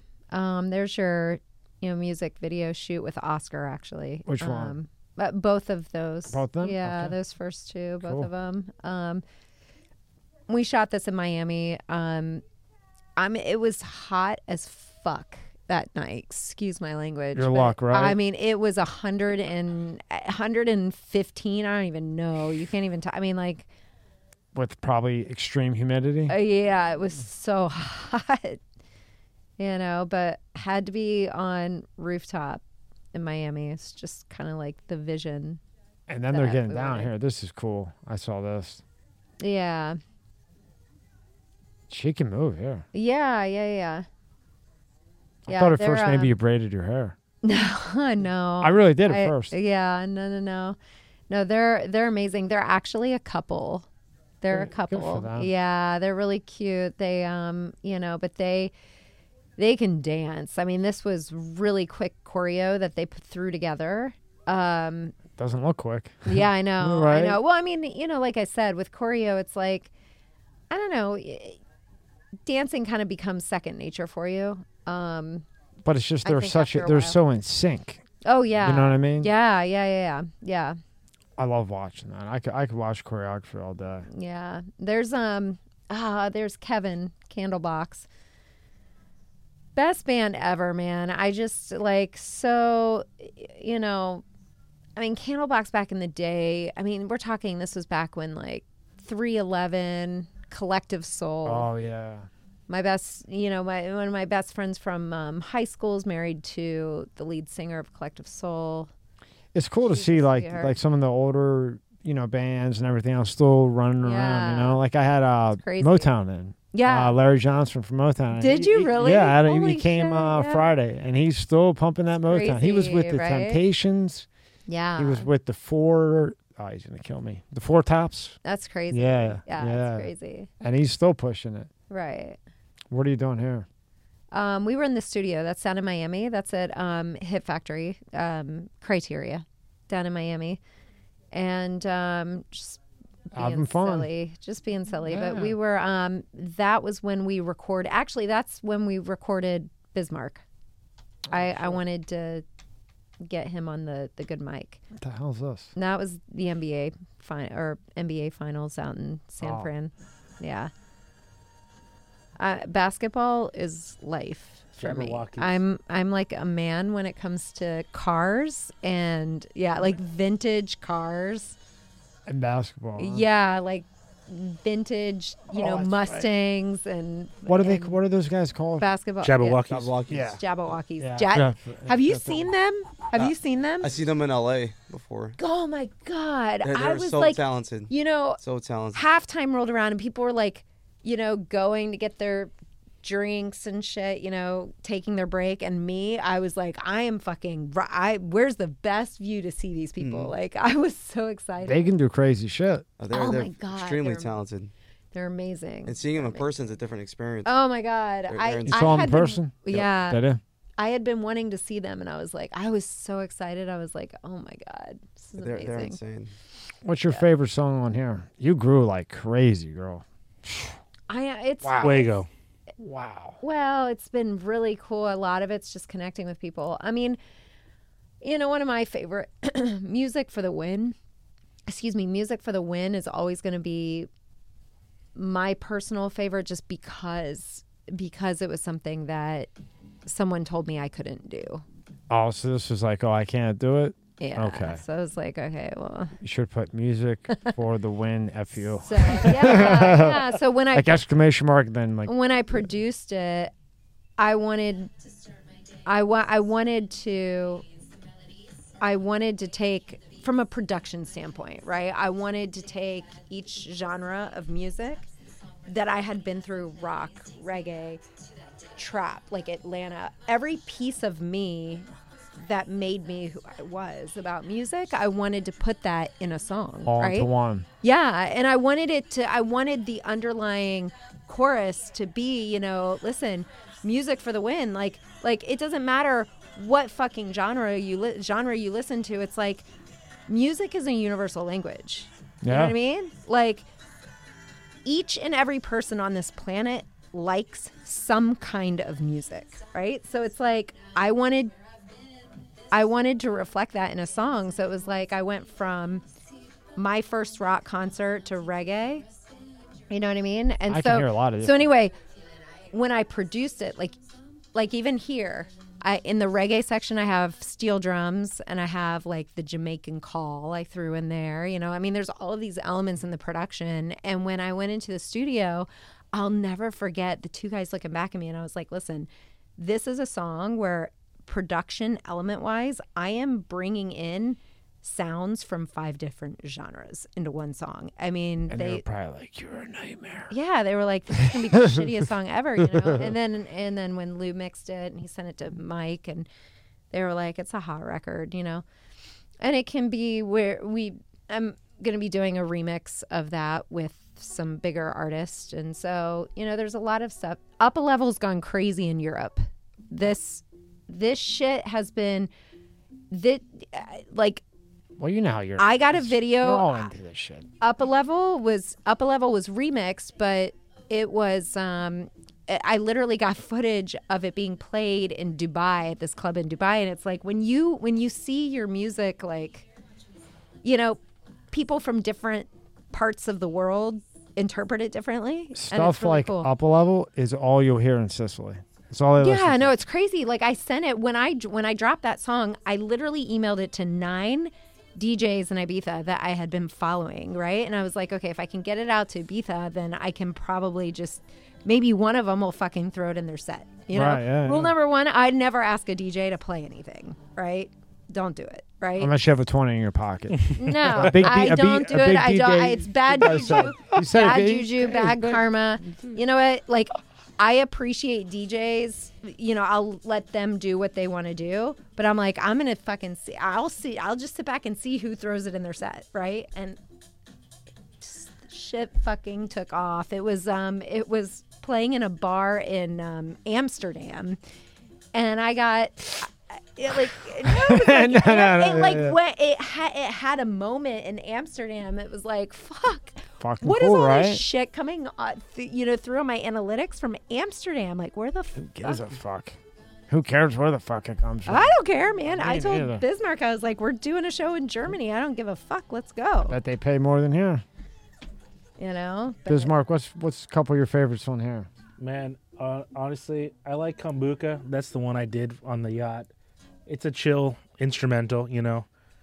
You know, uh, pretty smooth, pretty good. This is that like turnpike song.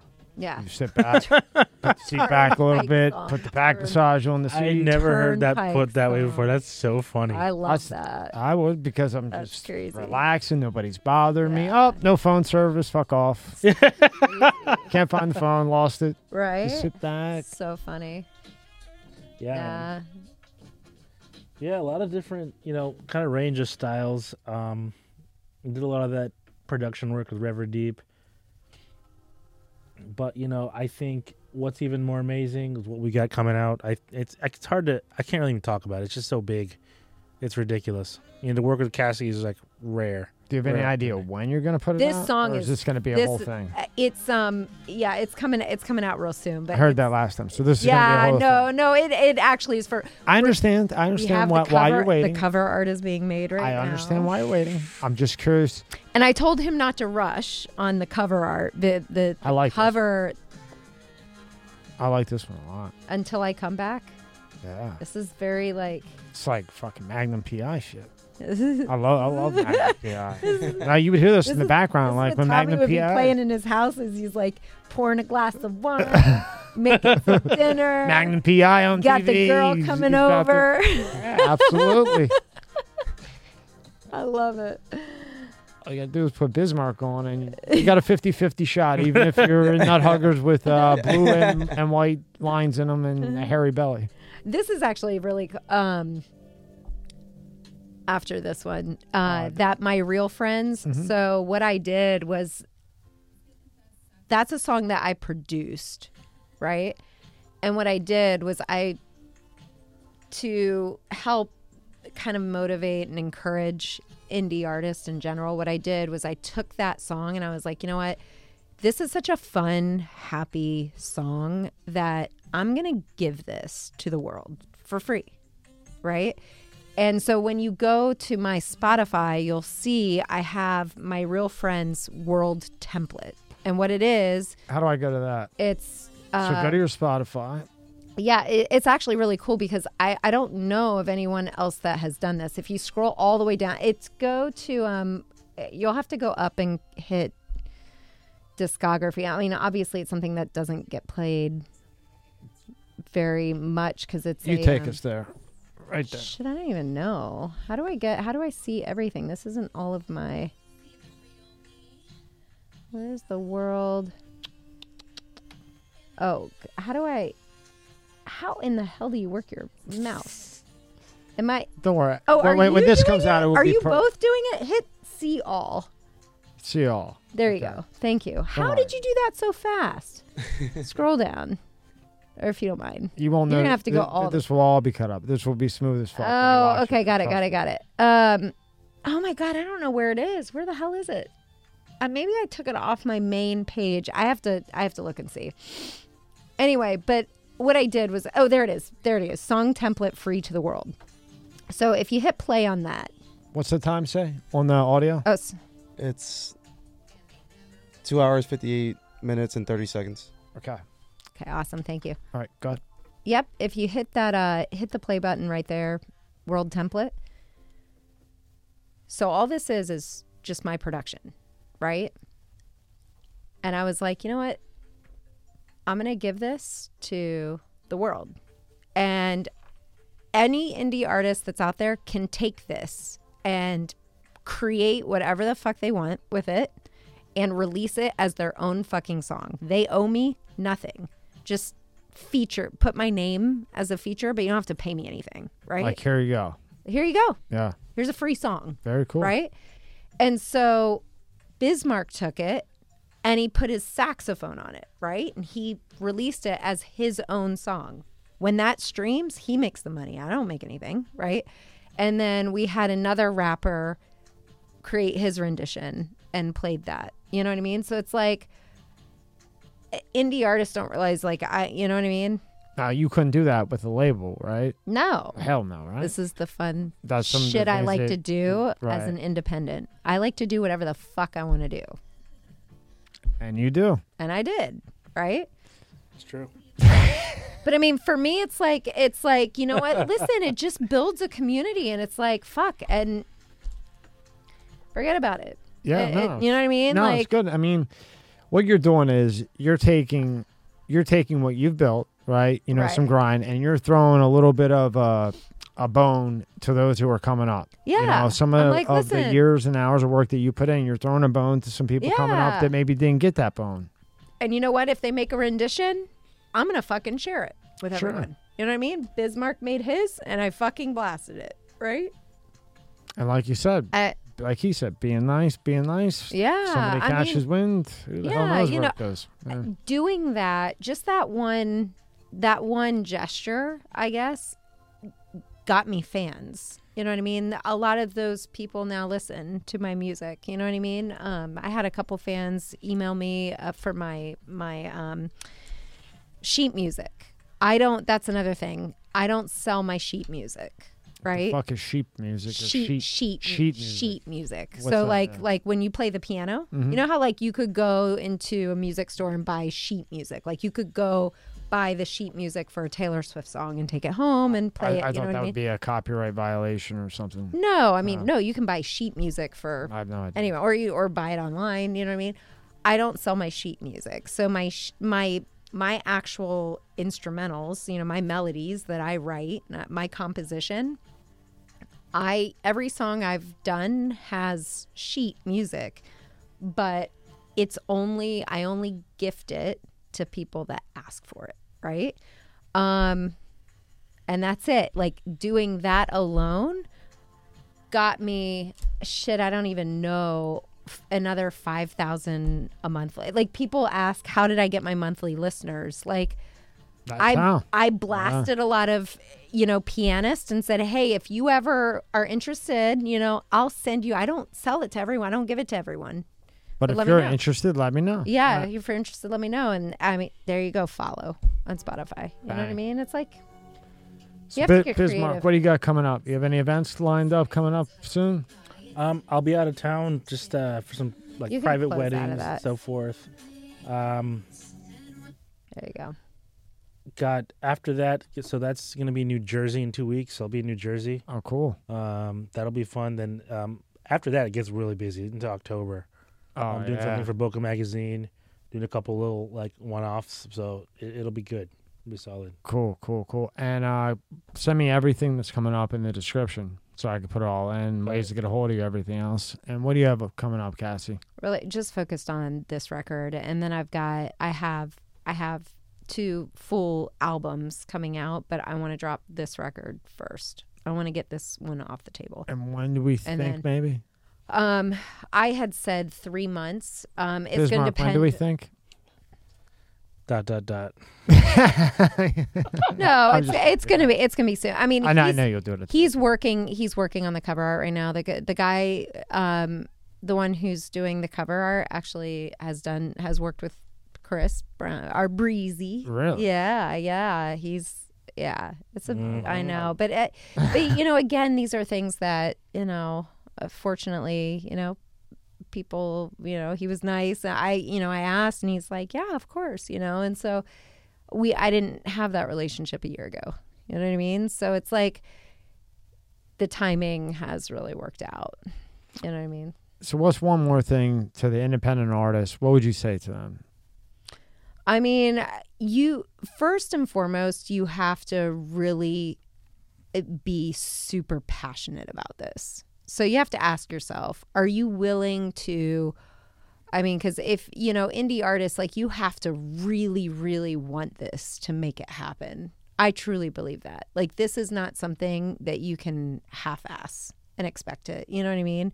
You can make the best music. I'll never forget um Lou's wife Annette said to me, she's like, you know, Cassie, she's like, because I mean, I had, you know, insecurities when I first entered the music world. I was like, listen, you know, I, this is not a, a traditional path that someone takes. Like, I, I you know, I'm going to put everything into this. Like, I just want to make sure I'm, I'm making a smart decision. And she, I'll never forget, she said to me, she said, Cassie, she said, your music doesn't have to be the best music. She goes, someone who hustles, you know, music that's that's good enough will kill somebody that has amazing music that doesn't hustle.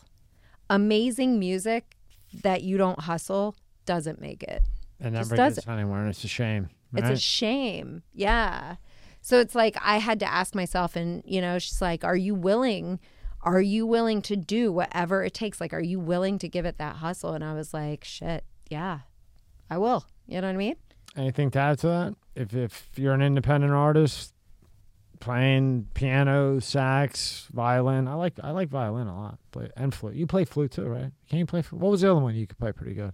I can mess around the keys a little bit. Yeah, that's what it was. Yeah, So what would you say to somebody? Anything to add to uh, what Cassie said? the grind. I mean, you gotta keep you gotta keep doing it. I mean, John Coltrane. He, I saw a good meme of him, and it basically said, you know, he he had all the talent in the world, but he hustled like a man with no talent. You know, I like that. you just can't use like pe- that's what happens. People think people get caught up in how good they were at something, and they just don't think they need to push anything. Oh, I'm good enough. Content. They're content. Just sit. Yeah. And you know Content anything that sits that, isn't going to get anywhere. Yeah, especially in an in, indie independent world, right? You get content tonight, right? it's over, Yeah. right? It's crazy. While you're celebrating your success, you're already thinking about the next thing. And if somebody wants to hire you for an event, wedding, how can we get a hold of you? I'd say Instagram DM most successful. That's the best way to do Mhm. it. Okay, we'll have that in the description. And uh, Cassie, how can we get a hold of you with the Inst- 19 different things? I think Just Inst- joke. How to make you laugh? I'll take How to make it. make I'll laugh take it. I'll bit, take you know? it. I know. Um, Instagram is fine. Instagram. yeah, the my. DMs are open. You know. I really respect listen, that that you answer all those because you know a lot of times I'll I, I'll DM somebody You get and a just lot say of, fucking like- no, just be like no. Listen, I'm I, fucking busy. I'm not I can't gonna come lie. on. I get some. I get some stuff that I'm not. I know. like I get some stuff from like can imagine. men, like guys. I had somebody show up at my house. I think I told you that last time. Like, Wow. I yeah. I mean, you you had when I say I answer everything, it's like Be careful what you say. I didn't, I forgot I- about that part. I of it. don't answer everything. She doesn't answer right? the door. and if you do, there's a Rottweiler back there and ten more of them. Who does that? Who shows up at someone's house uninvited? Like, Talking about happens all the time. yeah, I know. It's that like it's Oh, scary. when you start to get big, it's gonna you're gonna need a fucking fence. no, I so Just get a bunch of dogs. I had yeah, I had get a bunch security of hungry for 30 dogs. days after that incident. But You get a dog that's hungry, and you train it. That's all you need. yeah, You don't have to pay him other, other than a nice piece of uh, filet mignon. yeah, right. Raw. Well, he's happy as fuck.